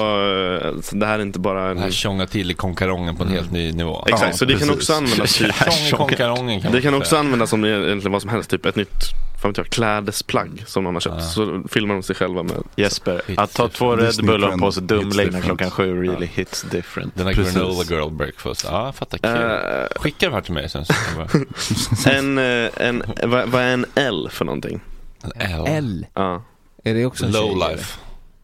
Är det också... Det är loser. Eller alltså en L som är bara Ja. bokstaven? Snyggt. eller? Ja, Ja. Loser. Exakt, eller egentligen typ eh, loss mer. Alltså att någon, alltså någon, om någon har liksom eh, Hallå? Men om någon har typ gjort någonting som, som Om någon typ har blivit ägd Ah. kanske Eller har liksom eh, Mm. råkat ut för något dråpligt Just det. Kan man säga, så är det en L Take this L. Ja exakt, man, Hold this L for me. man ta- take ska, an vi, L liksom ska vi bara producera ett tre meter stort L och buda över till Björngårdsgatan till ANK-studion? Skyltkille. Ehm, Litt Stockholm, stor självlysande skylt. jag drar på med drip. Drip. See, they see me dripping. drip, drip. Snyggt. Men det- Då är du på rätt spår. Eh, är det att det droppar då eller? Nej, det, det, är, det, det, det, är ju, det är ju alkohol eller narkotika av något slag? Det är det väl? Nej. Är det inte det? Nej. Är det inte att man är så jävla lit att man drippar typ? Ja, vad fan, du kan ju du kan inte bara slänga dig Alltså, ord och sen det få är ihop ju, grejen är att det är ju inte helt, det är ju inte so helt lit they see me dripping. Ja. Typ. Alltså grejen är, men vad, vad gör man då? Men är det om- om man- 2021 Man swag svettas eller? typ. vad sa du? Är det 2021 swag? Ja men lite så, det är ändå bra stil. Men grejen är att I'm so lit, see me dripping, är inte helt fel. Det är snarare I'm so iced out, see me dripping. Ja, Det kommer från början från ice, liksom eh, juveler, ädelstenar. Men det, men det är väl liksom om någon har en me fet stil. Men nu har det typ. blivit mer generellt. Jag Att tror det var ett Migos som sa det, som gjorde det. Vi ska avsluta med, Ice. med två emojis. Okej. Eh, så om någon postar den helt Ja. enkelt. Vad, vad menar man Jag har, med... redan, jag har redan postat en hisklig eh, på, på dig Följ Kasper. Gott Snack Radio på Instagram Ja. för att hänga med i bilderna vi pratar om. Med eh, This is a sexy man, no cap. Och Kasper. jag bottnar inte riktigt. Dubbel, du, dubbelkommunikationen då med emoji och orden. Ja, Ja, om, man, om man postar en dödskalle-emoji, vad, vad betyder det? Typ såhär, this, Nej, this är had det- me dead typ. Nej men vänta nu, kan det vara, kan det vara något av cancel culture-grejen typ? Det är något negativt. Ja, det har bara blivit en emoji. Ja, Cancel. Typ såhär, Boom. Johanna Blad glider in på Gott Snack Radio och Instagram och bara matar dödskallar. Ja, just det, är typ som spy-emoji. spy-emoji. Spy-emoji. Ja, nej, nej. Nej, okej. Nej, utan det här är faktiskt positivt. Det, det är oj. liksom eh, Gen Z-versionen av, alltså man vill inte använda gråtskratts-emojin i princip. Så istället så är man så här, I'm dead för att något är så kul. Ah. Så typ om något är roligt eller typ så här, det kan vara att något är så, här, så jävla Dog. dumt typ. Ja, exakt. Dog av skratt. Dog, ja. Ah, Så man- ramlar ner Man, det kan också, man, alternativ version kan vara att man postar en kista. Liksom. Kista kul. Dör. Ja, så, vilket kommer det ifrån? Sen en sista emoji då. Ehm, fiskespöt. Fiske, ja, fishing. Ja, man fiskar. Nej men alltså i kommentarsfältet typ ja, att någon, det är det någon man gör skriver Alltså, något, bara, nej, men man har mycket likes, man bara lägger något naket snusk. Typ. Pappas ängel, haram. ja, eller att någon skriver någonting i ett kommentarsfält typ som bara är såhär, ah, nu fiskar du bara likes. Mm. Eller så typ trollar du för att få uppmärksamhet. Alltså förstår ni? Ja, ni är Mm. nästan rätt. Ja. Ja, anting, antingen, så, antingen så går man in på liksom någon incel-sida och skriver en kommentar som är liksom så här. Fler tjejer borde som jag fatta att SD är bäst. Då är Mm. man lite pick me girl, ja, appellerar till killarna.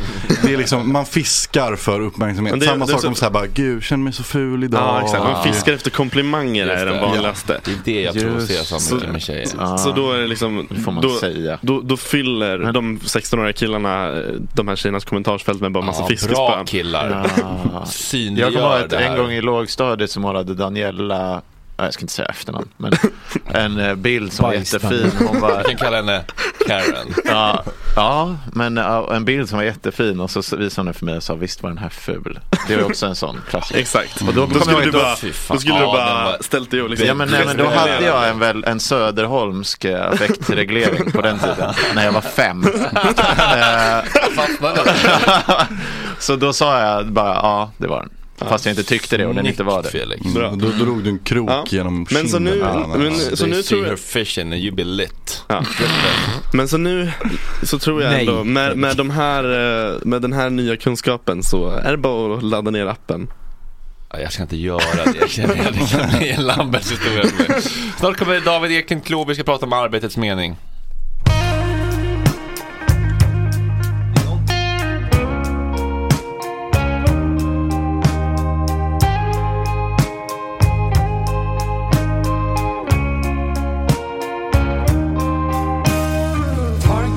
stone.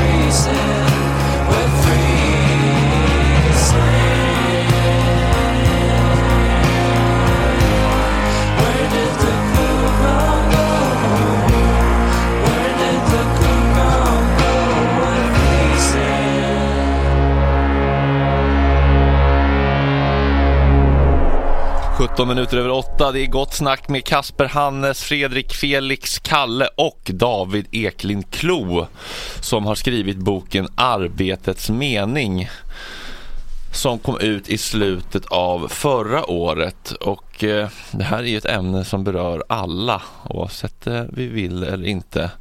Jobba bör man, annars dör man, brukar man ju säga. Varför skrev du den här boken? Jo men det är väl som du säger att jobba bör man annars dör man. Eh, men frågan är om det är något mer. Ja, det är frågan. Känner du att det är det? För många människor är det det. Mm. Många människor upplever att de i sitt arbete får möjlighet att liksom, eh, utvecklas och utmana sig själva och göra något som känns meningsfullt, bidra både till deras eget liv och till den, omvärlden. Liksom. Men sen finns det andra som för vilka jobbet blir bara en källa till försörjning. Ehm, och det blir ganska det blir en, en ojämlikhet att huruvida du liksom lever du hela Lever du hela ditt liv eller lever du hela ditt liv minus 40 timmar i veckan? Är de 40 timmarna bara är livet satt på paus då? Då hämtar du bara in pengar för att kunna leva utanför arbetslivet eller inte. Det. När man frågar folk då vad de vill ha ut av sina jobb, vad, är, vad, är, vad rankar de högst? Ja men då, då ser man att då rankar man både de här liksom eh, vad ska jag säga, yttre faktorerna liksom att jobbet ska vara en källa till trygg försörjning och stabil försörjning liksom.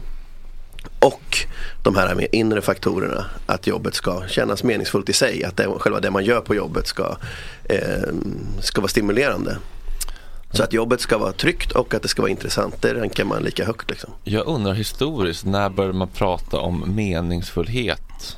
När man pratar om jobb. Det känns som att när min mormor sorterade post på 40-talet, då var det inte tu tal om att hon skulle förverkliga sig själv. Då var det bara bring home the bacon. Eller är det bara en fördom man har? Nej men det, jag, sk- det Alltså redan på antiken så skriver ju de grekiska filosoferna de Carpe de diem. Horatius. carpe diem-gänget. Nej men för dem så finns det ju en liksom, det är ju väldigt viktigt att man ägnar sig åt någonting som är liksom stimulerande och utvecklande för en själv. Men då är ju grundförutsättningen att det finns slavar som gör skitgörat liksom. Så frågan är väl mer när blir det så att fler kan, eh, kan hoppas på något mer av jobbet? Det har ju alltid funnits en liten grupp för vilka jobb, arbetet har varit någonting som ger någonting för en själv. Men, men för den stora merparten har det ju bara varit en källa till försörjning. Och som du säger på din mormors tid så var det ganska många som Eh, fick liksom nöja sig med att man eh, kunde eh, bring home the money. Men i slutet på 60-talet så, kom, så sker det liksom en, en hel del konflikter på svensk arbetsmarknad. Många vilda strejker där det är både gruvarbetare och städerskor och så vidare som liksom eh, börjar höja sina röster. Och en del i det som de kräver då, det finns ett sånt ikoniskt plakat från den här gruvarbetarstrejken 69. Det står Vi är ej maskiner. Man säger att vi, visst, vi har fått en ökad materiell standard. Men vi vill inte bara ha en ökad materiell standard, så vi vill också vara människor i det vi gör. Vi vill bli sedda som människor eh, och inte bara vara här för att liksom, eh, skapa vinst åt någon annan. Hur pratade man om arbete i ditt barndomshem? Oj, vilken bra fråga. Nej men det har nog eh, Min mamma har jobbat med barn. Hon är förskollärare i grunden. Så hon har jobbat med barn i behov av särskilt stöd. Så där har det funnits en väldigt självklarhet att eh, jobbet har varit något mer för henne eh, än att bara tjäna pengar. Att, eh, och inte minst att, att liksom det här med att känna att man gör nytta, man vet att man gör nytta för andra människor har varit något centralt i att liksom, eh, jobbet blir meningsfullt på det sättet. Det är kanske en, en orsak till att jag sen också kom in i den typen av liksom omsorgsyrken när jag började jobba sen. Och eh, hade du någon far? Ja, det har jag. Han eh, jobbade in, på ett lager. Eh, och, ja, det, det är svårare att svara på hur han upplevde det. Det törs jag inte säga riktigt. Nej.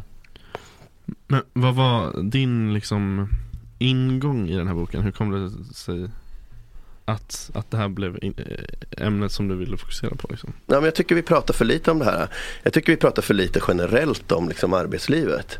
Eh, vi pratar för lite om eh, vad folk tjänar på, vilken lön man får på jobbet. Vi pratar för lite om hur lätt det är att förlora jobbet, liksom anställningstrygghet, hur, hur farlig arbetsmiljön kan vara och så vidare. Men vi pratar ännu mindre om det här med hur man upplever själva det man gör i jobbet. Hur det påverkar en det man gör på jobbet. Huruvida man upplever att att det är något vettigt man gör av sin tid och sina ansträngningar eller om det mer är liksom ett, eh, ett slöseri med tid. Och om man tittar på, i den mån man ändå pratar om det, jag har tittat i den här boken på hur både Socialdemokraterna och Moderaterna i sina liksom högtidstal uttrycker sig om arbetet. Då är det väldigt liksom utopiskt så här, att bara man får ett jobb då blir man del av en gemenskap. Man eh, får utvecklas, man får komma till sin rätt. Eh, Man känner att man gör nytta.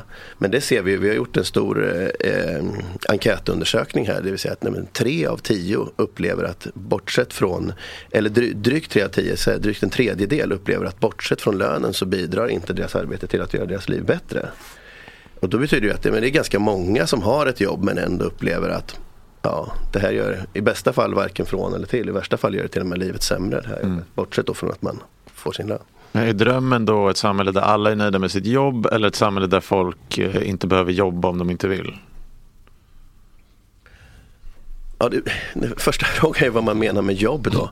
För arbeta, om man tar liksom ordet arbeta i någon bredare bemärkelse så måste vi ju göra det. Vi måste ju hela tiden liksom engagera oss i saker, vi måste laga vår mat, vi måste liksom eh, se till att få ett, eh, kläder på kroppen och så vidare. Liksom.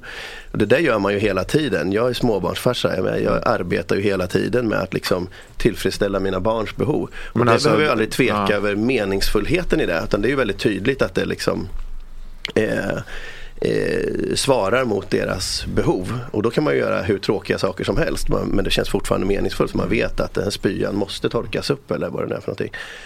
Men sen är frågan då om om vi ser jobb som liksom lönearbete. Ja, alltså, alltså jobb som att man producerar mer värde i utbyte mot ersättning. Alltså det vill säga i form av att du pro- producerar varor eller tillhandahåller tjänster. Mm. Jag tycker att ambitionen måste ju vara att så många som möjligt upplever att den, eh, den eh, sysselsättningen känns meningsfull på ett djupare sätt.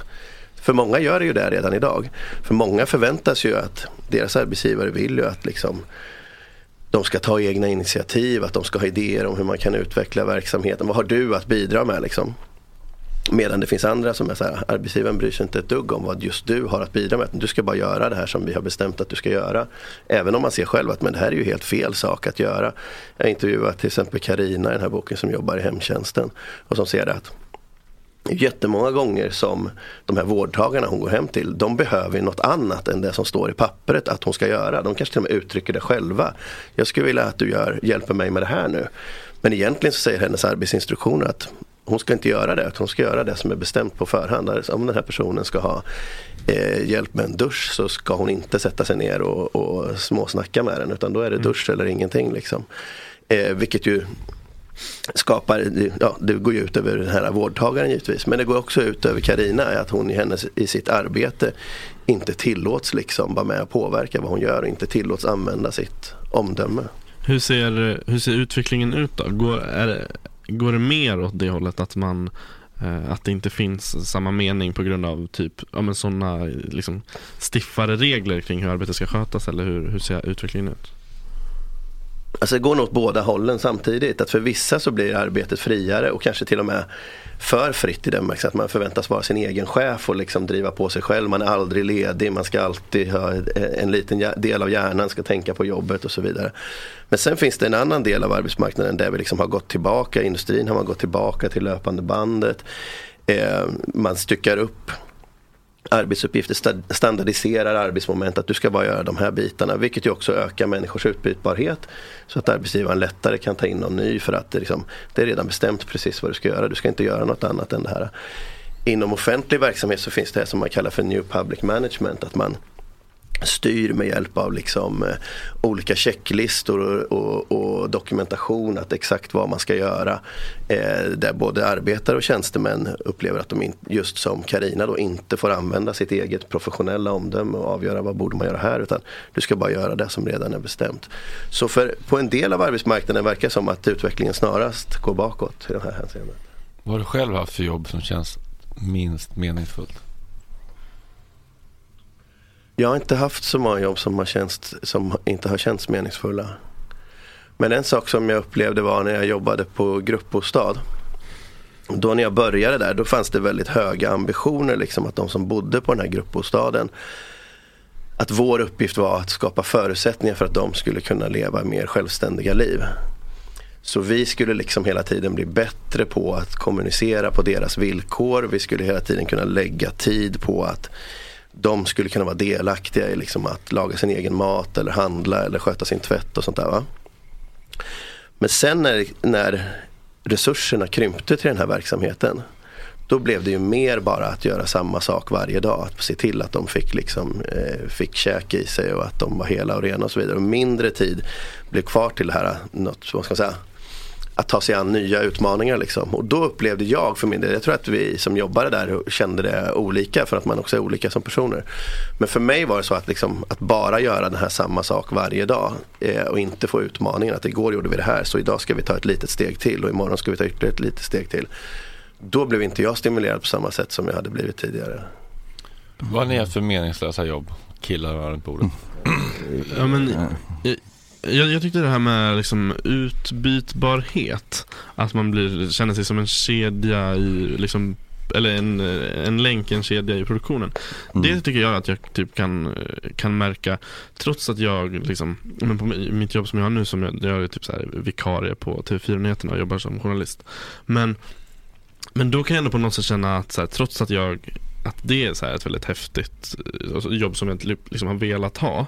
eh, så kan jag ändå känna att jag kände mig mindre när jag jobbade på lokaltidning innan. Att det var då var det mer att jag liksom kom med mina egna idéer snarare än att jag, jag kanske nu kan känna typ att så här, men vem som helst som har samma utbildning som jag skulle kunna gjort det här eh, för att det är liksom det ska vara så stora, det ska vara så stora nyheter liksom när det handlar om typ flödesnyheter.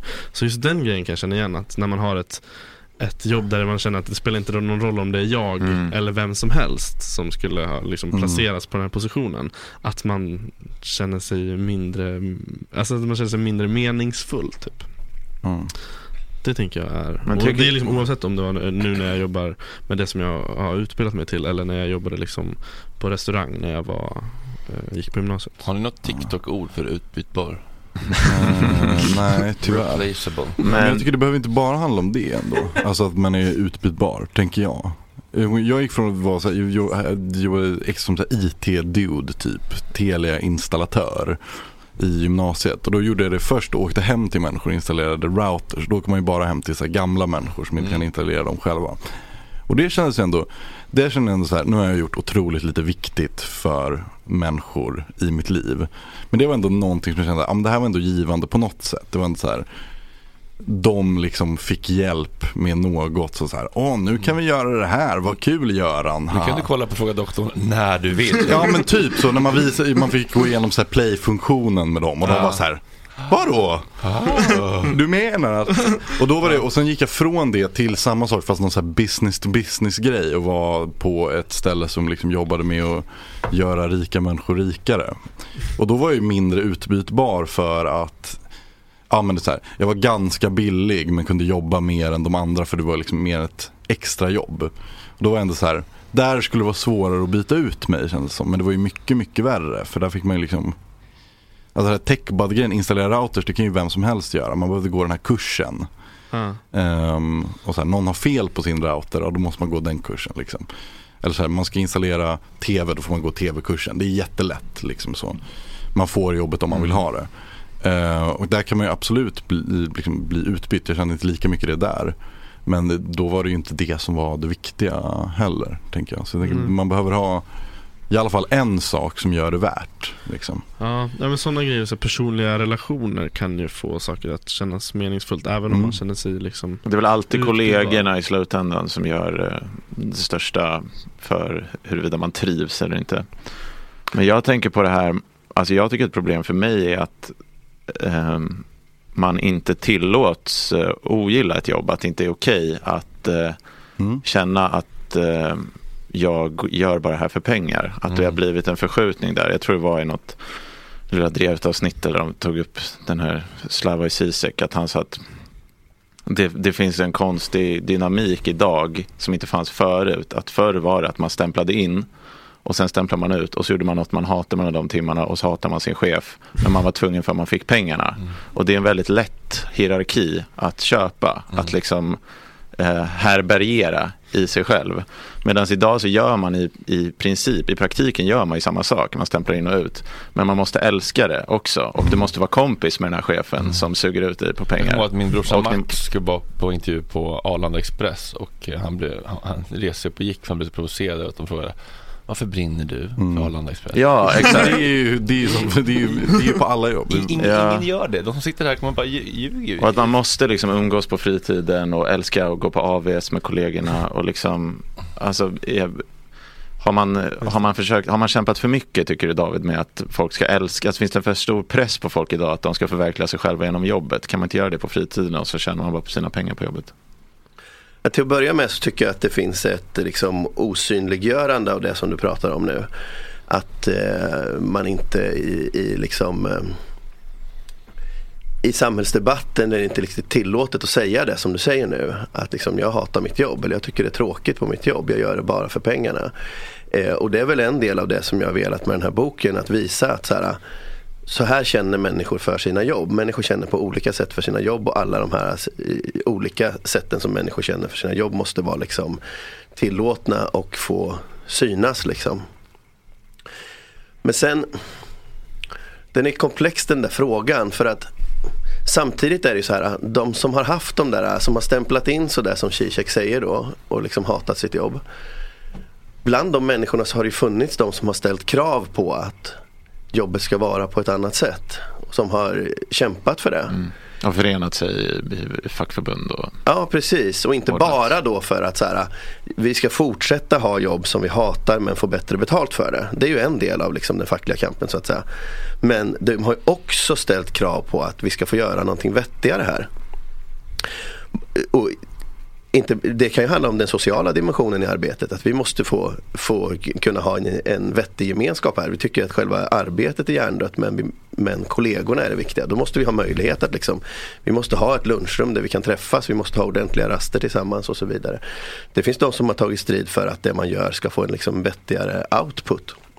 Att man ska göra någonting som bidrar till världen i större utsträckning och så. Och det blir lite med tanke på hur stor del av våra liv som utgörs av arbetet att då liksom nöja sig med att 40 timmar i veckan ska vi göra någonting som känns som upplevs som skit. Ja, det blir en ganska stor del av våra liv som vi ska lägga på någonting som upplevs som Men skit. bara- Men finns, det inte någon, ja, exakt, finns det inte någon risk ändå med att om man försöker konstruera mening för mycket? Liksom, Absolut. Att det blir den här motsatta grejen. Absolut. För behovet av toalettrengörare kommer ju finnas. Och liksom jag menar bara att om, om det enda skillnaden mellan mig som toalettrengörare och en toppadvokat är summan pengar vi tjänar så är det kanske lättare att acceptera än när skillnaden är att så här, jag, har, jag har ingen mening med någonting, jag, är liksom, jag behövs inte, jag är bara en värdelös del i ett maskineri och han, den här advokaten är den mest perfekta, lyckade, glädjesamma, älskvärda människan som också är mycket, mycket rikare än vad jag är. Pratar du om Lambert? Ja. Man kunde ju testa att folk slutar rengöra toaletter så får man se vem det är som gör nytta i Ja men exakt, men jag menar bara att de yrkena som idag är re- redan utsatta, blir de inte ännu mer utsatta av att, att eh, de ska tvingas älska det de gör också?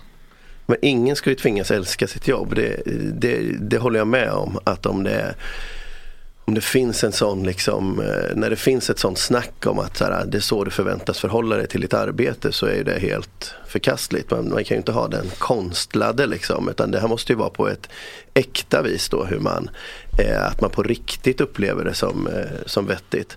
Eh, och den som rengör toaletter, eh, jag menar, det är ju helt uppenbart att den människan gör nytta. Mm. Om man också då organiserar det arbetet på ett vettigt sätt. Man får ett inflytande över hur man ska utföra arbetet. Man får komma med egna initiativ. Man har egna, inte vet jag, kundkontakter med de man städar hos och så vidare. Så att du inte bara städar utan du tar ett större helhetsperspektiv. Då får du ju också en annan, eh, då får ju arbetet också ett annat värde för dig. Jag vet jag läste om till exempel i en avhandling som en genusvetare som heter Kristin Linderoth har skrivit. Så hon intervjuat eh, folk som jobbar i offentlig sektor. De har bland annat intervjuat lokalvårdare som jobbar i skolan. Som säger att när de beskriver sitt jobb då pratar de ju inte om att städa. Utan då pratar de om de här elevkontakterna. Liksom. Jag är en av de vuxna i de här högstadieelevernas liv. Det finns massa elever här som har lättare att prata med lokalvårdaren än att prata med betygssättande lärare om det är så att någonting är skit. Eller man liksom, man kanske, det kanske är lokalvårdaren som upptäcker mobbing i rasthallen snarare än läraren och så vidare. Och i det här fallet så var det någon där man liksom har organiserat arbetet på det sättet. Man liksom erkänner lokalvårdarna som en viktig del av skolpersonalen. De är med på alla planeringsdagar. När man pratar om så här, vi på skolan, då inkluderar man dem i det viet. Så genom hur man har organiserat det städarbetet så har man gjort att det har blivit något mer än att städa. Och det är något helt annat än att säga så här, du ska älska ditt arbete. Det finns ett, ett en intressant exempel i den här boken med Karin som jobbar på ett lager. Där hon, från början när hon började jobba där så liksom, det är ett modeföretagslager. Då jobbar man tillsammans, arbetskamraterna, man löser olika problem som uppkommer som behöver lösas under dagen. Men sen under tiden hon jobbar där så inför man ett sånt AI-system. Så nu går de runt, var och en har hörlurar på sig. Där en robotröst säger till dem vilken hyllplats de ska gå till. Hur många artiklar de ska plocka vid den här hyllplatsen. Eh, och så bekräftar hon till roboten att nu har jag plockat de här. Så får hon en ny plockorder var hon ska gå härnäst. Och det här har ju gjort att hon Dels är det otroligt tröttande att gå och lyssna på den här robotrösten hela dagarna. Liksom. Hon berättar om hur folk som börjar liksom svara den här roboten som om det var en människa. Och folk som när de är ute och cyklar börjar säga kommandon rakt ut i luften för att de är så liksom eh, inkörda på att ha den här roboten med sig. mörkt. Det är rätt mörkt alltså. Men också då att så här, själva arbetsgemenskapen har ju slagits sönder. Tidigare var det så att man arbetade tillsammans. Man löste problem tillsammans. Och nu arbetar man tillsammans med den här roboten. Så trots att de fortfarande har fullt av liksom arbetskamrater vid sin sida så arbetar de inte tillsammans. Så genom att organisera om arbetet på det sättet har just den här så otroligt viktiga sociala dimensionen, kontakten med kollegorna, slagits sönder. Men det låter som då att, att lösningen är, ehm, alltså med både, i alla fall de här två exemplen, är liksom mänsklig interaktion och att bli sedd. Skulle du säga att det är korrekt? Det är väldigt centralt. Det är väldigt centralt och det, jag tror att vägen dit är genom att människor får ett ökat inflytande över sitt arbete och får själva vara med och, och lägga upp att hur ska vi göra det här på bästa sätt liksom. Och hur, hur kommer det sig att det har kunnat bli så menar du då? Alltså att eh, människors arbete på ett mer sätt styrs liksom av, som du säger, robotröster och sånt där liksom. Dels så finns det ju en teknisk utveckling eh, där man liksom Ibland, blir, ibland använder man den så att tekniken tillåts styra människan istället för att människan styr tekniken. Så att det Mm. blir människor som får jobba på robotarnas villkor istället för att vi använder tekniken som ett hjälpmedel. Men sen finns ju också, det finns ju hela sådana här styrmodeller som ju, det är ju en maktfråga i grund och botten. Det är klart att om du flyttar inflytande närmare de som jobbar på golvet flyttar du också makt neråt. Det, det visar sig att det många gånger är lönsamt för företagen att göra det. För det som är en ökad stimulans i arbetet ger också en ökad lönsamhet. Men fortfarande finns ju en, eh, ett motstånd bland många att släppa ifrån sig den makten. Så genom att då istället standardisera arbetet med liksom det löpande bandet som typexemplet. Liksom. Du ska stå här och göra det här. Sen kommer takten sätts av bandet. Liksom. Men eh, Då ökar man utbytbarheten och man behåller eh, man, ju mer liksom yrkeskunnandet, det en, den enskilda individens yrkeskunnande, ju vikt, större betydelse det får, desto mer beroende blir också arbetsgivaren av sina anställda. Just det. Men jag menar anledningen till att det här är någonting som ändå går åt det hållet nu. Mm. Skulle du säga att det är den tekniska utvecklingen, eller ja, det kanske är svårt att liksom eh, säga en, en enskild grej. Men är det, beror det på att tekniken har förändrats eller att liksom maktförhållandet mellan parterna på arbetsmarknaden har förändrats? Det, det, I grund och botten handlar det om att maktförhållandena har förändrats. Det här var under 70 och 80-talet så, fann, så jobbade facken jättemycket med det här och det fanns också ett intresse från arbetsgivarnas sida då. Att liksom ta fram olika arbetssätt och verktyg för att öka delaktigheten och inflytandet. Liksom eh, själva kronjuvelen i det här var ju bilindustrin där man gick från det löpande bandet och, och väldigt korta cykeltider där man väldigt snart skulle göra samma sak igen till att man började jobba i team som jobbade från liksom den första skruven till dess att bilen var färdig. Följde den igenom hela produktionen. Det tog många, många timmar innan man skulle börja om och göra samma sak igen. Det här var ju under en tid då vi hade full sysselsättning i Sverige. Det vill säga arbetsgivarna var rädda att förlora kompetens. Arbetsgivarna behövde anstränga sig för att behålla folk. Det hade varit ganska mycket konflikter på arbetsmarknaden så man ville liksom man behövde anstränga sig från arbetsgivarnas sida för att folk skulle vara nöjda på jobbet. Sen kommer ju 90-talskrisen, arbetslösheten går upp, vi har fortfarande inte kommit tillbaka till full sysselsättning. Och sen dess så är ju facken på defensiven. Facken har tappat medlemmar och facken har mer behövt liksom Eh, kämpa för att eh, för mer grundläggande saker som anställningstrygghet och så vidare. Kan vi titta lite på USA som eh, förebildsland i vissa avseenden? Jag tänker på den här känslan av att man får drömma stort. Jag minns när jag för ett år sedan, ett och ett halvt år sedan tänkte jag fan jag skulle vilja göra något annat ändå. Jag vill inte vakna upp när jag är 30 och tänka jobbar jag bara fortfarande med Filip och Fredrik? Så- Och så, och så tänkte jag, men hör du hur det låter? Det här är ju ett jobb som jättemånga killar vill ha. För fan vara tacksam och nöjd. Att man ibland kan känna en skam för att liksom man inte är nöjd med för att man har det på pappret någonting fantastiskt som andra vill ha och så känner man, "Nej, men inte ska väl jag göra någonting ännu mer spännande liksom. Finns det något lutherskt i det där liksom?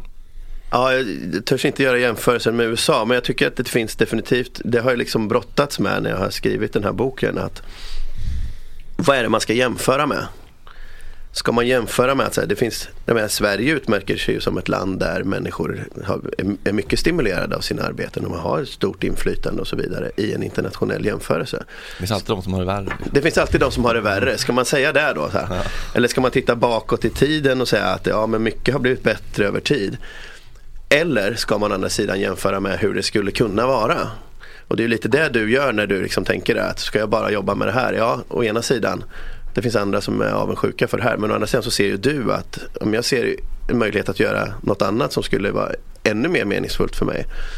Eh, och det är väl det jag tänker mig att liksom eh, vi måste tillåta oss vi måste tillåta oss att ha ett vad ska jag säga, visionärt tänkande eller ett ett, utopiskt perspektiv. Att inte bara tänka att givet alla de begränsningar som finns idag är det då tillfredsställande att det ser ut på det här sättet? Utan man måste också kunna tänka så här, ja men givet att det skulle kunna se ut på ett annat sätt, vi skulle kunna organisera saker på ett annat sätt. Hur skulle utfallet bli då? Och är det i så fall tillfredsställande hur vi har det idag eller inte? Vad har du för tankar om basinkomst och det, hur det skulle påverka folks arbetsvilja och så vidare? Ja, utan att vara insatt i detalj i den frågan så tror jag Jag tror absolut att man behöver diskutera frågan om hur mycket vi ska lönearbeta. Det är väldigt länge sedan man sänkte den liksom lagstadgade normalarbetstiden i Sverige. Även om det sen för vissa delar har sänkts i, i avtal och så. Sen är just det med basinkomst tror jag löper risken att det blir en slags eh, att vi byter välfärdsmodell till viss del till det som kallas för en grundtrygghetsmodell. Att alla får ett eh, slags minimistöd som går att leva på men inte mycket mer än så. Istället för att vi har den här eh, välfärdsmodellen som vi har idag eh, med inkomstrelaterade ersättningar som ändå eh, stimulerar en, eh, en annan eh, ekonomisk standard. Jag har en annan idé. Som jag själv tycker är otrolig. Så jag vad du tycker. Sadla om bidrag. Att alla svenskar någon gång i livet får ett halvår eller ett år eller vad det nu kan vara. Där man verkligen får chans. Jag upplever att många säger så här, jag skulle vilja testa något nytt men man har så mycket saker i sitt liv som är så beroende av att man har sin inkomst. Att det är liksom inte värt risken att testa något nytt. Inte för att sno cred från dig, men är det det här som Miljöpartiet kallar för friår? Ja men det kanske, de, de kanske har tagit De kanske har snott det från dig. Tweakat min idé Ja, lite. exakt. Det Men det är i alla fall något som vi har diskuterat, vet jag, något som kallas friår. Ja, och vad innebär det då i, i deras tweak, tweakning av min, mitt förslag? Deras, deras idéstöld, Ja. rakt upp och ner. Ja. Eh, nej men det är väl just det att man ska liksom eh, kunna ja, men, så här, få ersättning eh, motsvarande liksom sin sin inkomstnivå för att eh, ta, eh, ta ett år där Mm. man typ då kan utbilda sig. Eller, Ja, jag fattar om man sitter i mitt i livet med hus, bil, leasing. Så otroligt mycket ansvar som vilar på att man får in sina 35 000 i månaden. Det är skitläskigt att bara släppa det för att jag vill testa förverkliga mig själv. Men jag tror mer på sadla om bidraget än på friåret. För friåret tror jag riskerar att bli att liksom det är några få som har liksom får lyckan att under ett år eh, göra lite vad de vill eller så. Eh, eller ja, vad de vill men just ett, någon form av själva liksom. Ja, men någon form av sadla om bidrag Det tror jag är eh, jätteviktigt och att det, jag tror att det är viktigare nu än det har varit förut för nu sker en snabbare omställning av liksom, eh, hur vi arbetar. Eller dels, dels finns det ju någon slags ambition att pensionsåldern ska öka. Eh, vi är friska längre och så vidare. Och sen så förändras arbetslivet i snabbare takt än vad det gjorde tidigare. Så det är inte rimligt längre att förvänta sig att den kompetens du hade när du gick in i arbetslivet kommer funka hela vägen. Utan du behöver utveckla den kompetensen längs vägen. Och då finns det ju i dagsläget finns det ju vissa människor som liksom har den ekonomiska tryggheten att de kan mitt i livet göra en paus och utbilda sig och så vidare. Men det är som du säger, det innebär jättestora risker liksom. Eh, istället måste man då ha ett system, det, det är skitbra med sadla om bidraget. Att, att, så att alla människor kan få ta del av den eh, biten. Det handlar ju om att det handlar inte bara om så här, rätten att vara borta från sitt jobb eh, under en tid. Utan det handlar ju också om att du måste på något sätt kunna försörja dig under den tiden. Det måste finnas någon form av liksom, studiestöd som fungerar för vuxna som redan har familj och amorteringar och hela skiten. Eh, som gör att du, kan, eh, eh, att du kan göra den omställningen. Och det här är ju någonting som man tittar på från fackligt håll och från eh, eh, från politiken och så, och så. Att man eventuellt till exempel att man, man borde kunna liksom jobba upp någon form av pott. Att eh, nu när du har jobbat så här länge så kan du få studera på det här sättet. och så. Eh, och det är oerhört viktigt att, att liksom, lärandet inte upphör den dag man går in i arbetslivet utan att man fortsätter hela tiden. Att man får den möjligheten att inom sitt arbete men också i viss mån eh, utanför sitt arbete. Liksom mycket, mycket måste man kunna lära sig på arbetsplatsen och få den kompetensutveckling man behöver där. Men sen kanske också om det här rent av handlar om att sadla om. Liksom, ja, då måste man kunna gå därifrån och lära sig något nytt. Fan, det är någon som näsandas in i micken. Är det bara jag som hör det här? Kan vi dra ner Jag är ju gaten lite kanske? av en, eh, en nytänkare. Ja, jag har det. Jag har ibland känt att jag, att jag vill ha fe- en fest med förbud om att prata om vad man jobbar med. Eh, Eller så har jag tänkt att nu ska jag gå på fest och inte fråga folk vad de gör. Och, men det är jävligt svårt, för folk, det är det första folk frågar om. Det, och det är ofta intressantare att prata om någonting mer känslomässigt. Alltså om, eller det beror på om folk verkligen har ett jobb de brinner för så kan det ju bli jättespännande. Men ofta är det ju mer spännande att prata om saker som verkligen brinner till.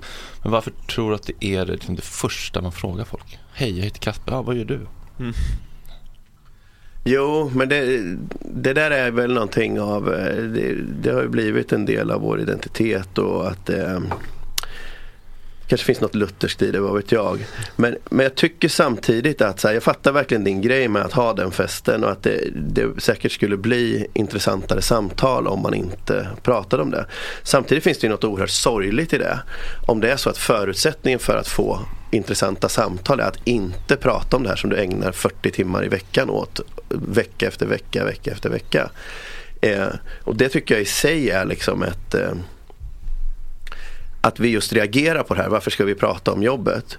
eh, samtidigt som det upptar så stor del av våra liv visar ju att jobbet inte riktigt är vad det skulle kunna vara. Mm. Finns det någon bransch där man kan se objektivt att folk är mer tillfredsställda med sitt värv? Meteorologer känns så jävla nöjda. Ja, Piss ja, man blir fan lite det provocerad av deras glada uppsyn. Ja. Det känns också som Det det finns- finns, så få liksom. Ja, det det var- det är som, man kan inte riktigt bli En alltså, kompis så- kompis kom in på den linjen men den lades ner för han var själv. alltså i sin klass. Ja. Men vet man något om meteorologer egentligen? Det är, man ser ju bara de som är tv-presentatörer. Det måste ju finnas stort mörkertal av suicidala killar och tjejer på som sitter datorn. De växer ur någon sån här ylekofta. Man undrar också liksom på utbildningarna om man kan se någon så här konflikt mellan de som bara vill sitta och göra beräkningar och de som har liksom framfördrömmar och vill stå framför en kamera Nils. och berätta för svenska folket hur vädret kommer att bli. Mm, Nej, men kan man se någonting om att människor som jobbar med människor är generellt eh, mer meningsfulla känner de? Typ läkare känns alltså där, där det du producerar i nytta är väldigt nära det du gör. Alltså det är väldigt svårt om du jobbar på, som konsult på ett företag och liksom du bidrar med mervärde för deras personal så personalen ska kunna beställa in det här som tillverkats i Bangladesh och att där uppstår liksom den reella värdet av transaktionen. Daytraders får korta kickar men mår piss. Ja, medan liksom läkare kan verkligen se så här, men här är ett sår som jag sydde ihop och nu har det börjat Mm. läka liksom. Jo, men, finns, det finns ju olika delar som ger jobbet mening. Liksom. Och just det där av att göra nytta för andra det är ju väldigt påtagligt i liksom, människovårdande yrken och människonära yrken överhuvudtaget. Liksom. Eh, och kanske ännu mer för de som jobbar i liksom, omvårdnaden kan jag tänka mig då, liksom, undersköterskor och så vidare. Eh, jämfört med läkaren som kommer in och drar sina stygn och sen går vidare. Eh, och där man ju ser den här biten att här gör jag verkligen nytta. Då är ju istället de arbetena styrda på så sätt att de upplever att de blir liksom slavar under den här, de här dokumentationen och att de ska sitta och administrera saker istället för att göra det som de borde göra. Eh, och att man liksom, just det här som jag nämnde om Karina förut, att man ser att nu är det det här som behövs göras. Fast det är inte, det är inte din Mm. uppgift att bara göra det som du ser behöver göra. Sen finns det ju andra arbeten där istället den här sociala dimensionen med kollegorna blir det som, som du säger, att man kanske inte ser riktigt vad är, vad är utkomst, vad är liksom det vi producerar här, vad är det till, eh, vilken nytta gör det? Men vi har det jävligt roligt när vi gör det i alla fall. Eh, och att man tillåts då att liksom bli utmanad och så vidare. Men just det att om man betonar det här med utbytbarheten och standardiseringen då försvinner ju ett mått av, av stimulans från arbetet. Och det, det finns ju definitivt sådana skillnader mellan yrken men det, det kan också finnas skillnader mellan två arbetsplatser som ligger bredvid varandra och jag håller på med precis samma sak beroende på hur man har organiserat arbetet och på vilket sätt man liksom tillåts vara med och forma sitt eget arbete. Men det måste ändå finnas liksom en, jag tänker att det finns en anledning till att det har blivit på det här sättet, det här med effektiviseringar och det är ju ändå liksom någon typ av vinst, ja men exakt, vinstintresse. Absolut. Är det inte ändå det som är liksom eh, kärnan i vad företag och liksom Men inte vad man gör med motsägelsefullt, för säger inte alla studier typ att så här, när folk mår bra på arbetsplatsen och känner meningsfullt, då producerar de bättre. Alltså Karina på det där lagret, hon mår, ju piss. Så är det Hon ju. jobbar ju sämre, eller? Ja, det, det går inte att säga i varje enskilt fall men över liksom de stora mönstren är det definitivt så att om arbetet blir st- mer stimulerande, eh, om man får en större påverkan över sitt arbete, mer autonomi eh, och så vidare. Då ökar också lönsamheten för då får du mer lojala medarbetare. Eh, de kommer med egna, liksom, de kommer med förbättringsförslag, som, saker som man bara kan se från golvet som man inte ser ovanifrån. Eh, det blir mindre sjukskrivningar, folk byter jobb i mindre utsträckning och så vidare. Men om det är så, varför, Mm. varför då i så fall borde väl alla företagare vara jätteglada, eller liksom företagsägare, då borde de säga, ja men då kan vi vara jättesnälla eh, och liksom omhändertagande och så gör det att vi får mer vinst, men nu är det ju tydligen inte så det, bli- det är. Vad beror det på i så fall då? Ja, Dels är det inte självklart att det är så i varje enskilt fall bara för att det är Mm. så i det stora mönstret. Liksom. Men sen finns det ju också bara för att det är så är det inte givet att de som driver företagen förstår att det är så. Nej, det finns ju också långsiktiga och kortsiktiga. Alltså om du maxar folk och bränner ut dem så kanske du- i- i- Q3 blir mer lönsamt. Men om tio år så kommer folk må piss. Exakt och det finns ju en, en väldig kortsiktighet i hur vår kapitalism fungerar i dagsläget. Eh, och så handlar det ju om makt, att man inte vill släppa ifrån sig makt på det sättet. Men absolut är det så att om vi ska komma någon vart med de här frågorna, då måste man säga att då måste det finnas liksom andra krafter som balanserar vinstintresset. Det kan inte vara den alena rådande, det enda som avgör vad vi ska ägna våra dagar åt, huruvida någon kan tjäna pengar på det eller inte. Utan det måste också vara så att det ska avgöras av huruvida dels arbetet gör nytta för omvärlden men också för hur det påverkar den som utför arbetet. Så det handlar ju om att precis som vi liksom har sagt upp lagar om hur man får sparka folk. Det kan man säga så här, ja, men det kanske är mer lönsamt om man får sparka folk hur som helst. Ja okej, men det skulle bli ett helt omänskligt Men, arbetsliv. och förlåt, eh, Kalle, kan inte du få in lite input från chatten tycker jag vore kul. Vad folk jobbar med och hur de känner för det och om de vill göra annat eller om de är nöjda. Jag tycker det, sånt här vill man ju höra Mm. folks tankar om tycker jag. Men jag tänker med vinstintresse och så. Om jag ska vara lite Kalle Motvalls här. För du äh, förespråkar ju ett väldigt kollektivt synsätt då, som, om jag har förstått det rätt. Och att eh, varje företag ska försöka dra sitt strå till stacken. Men sen finns det ju andra tänkare då, exempelvis eh, Mil- Filosofer. Det finns massa.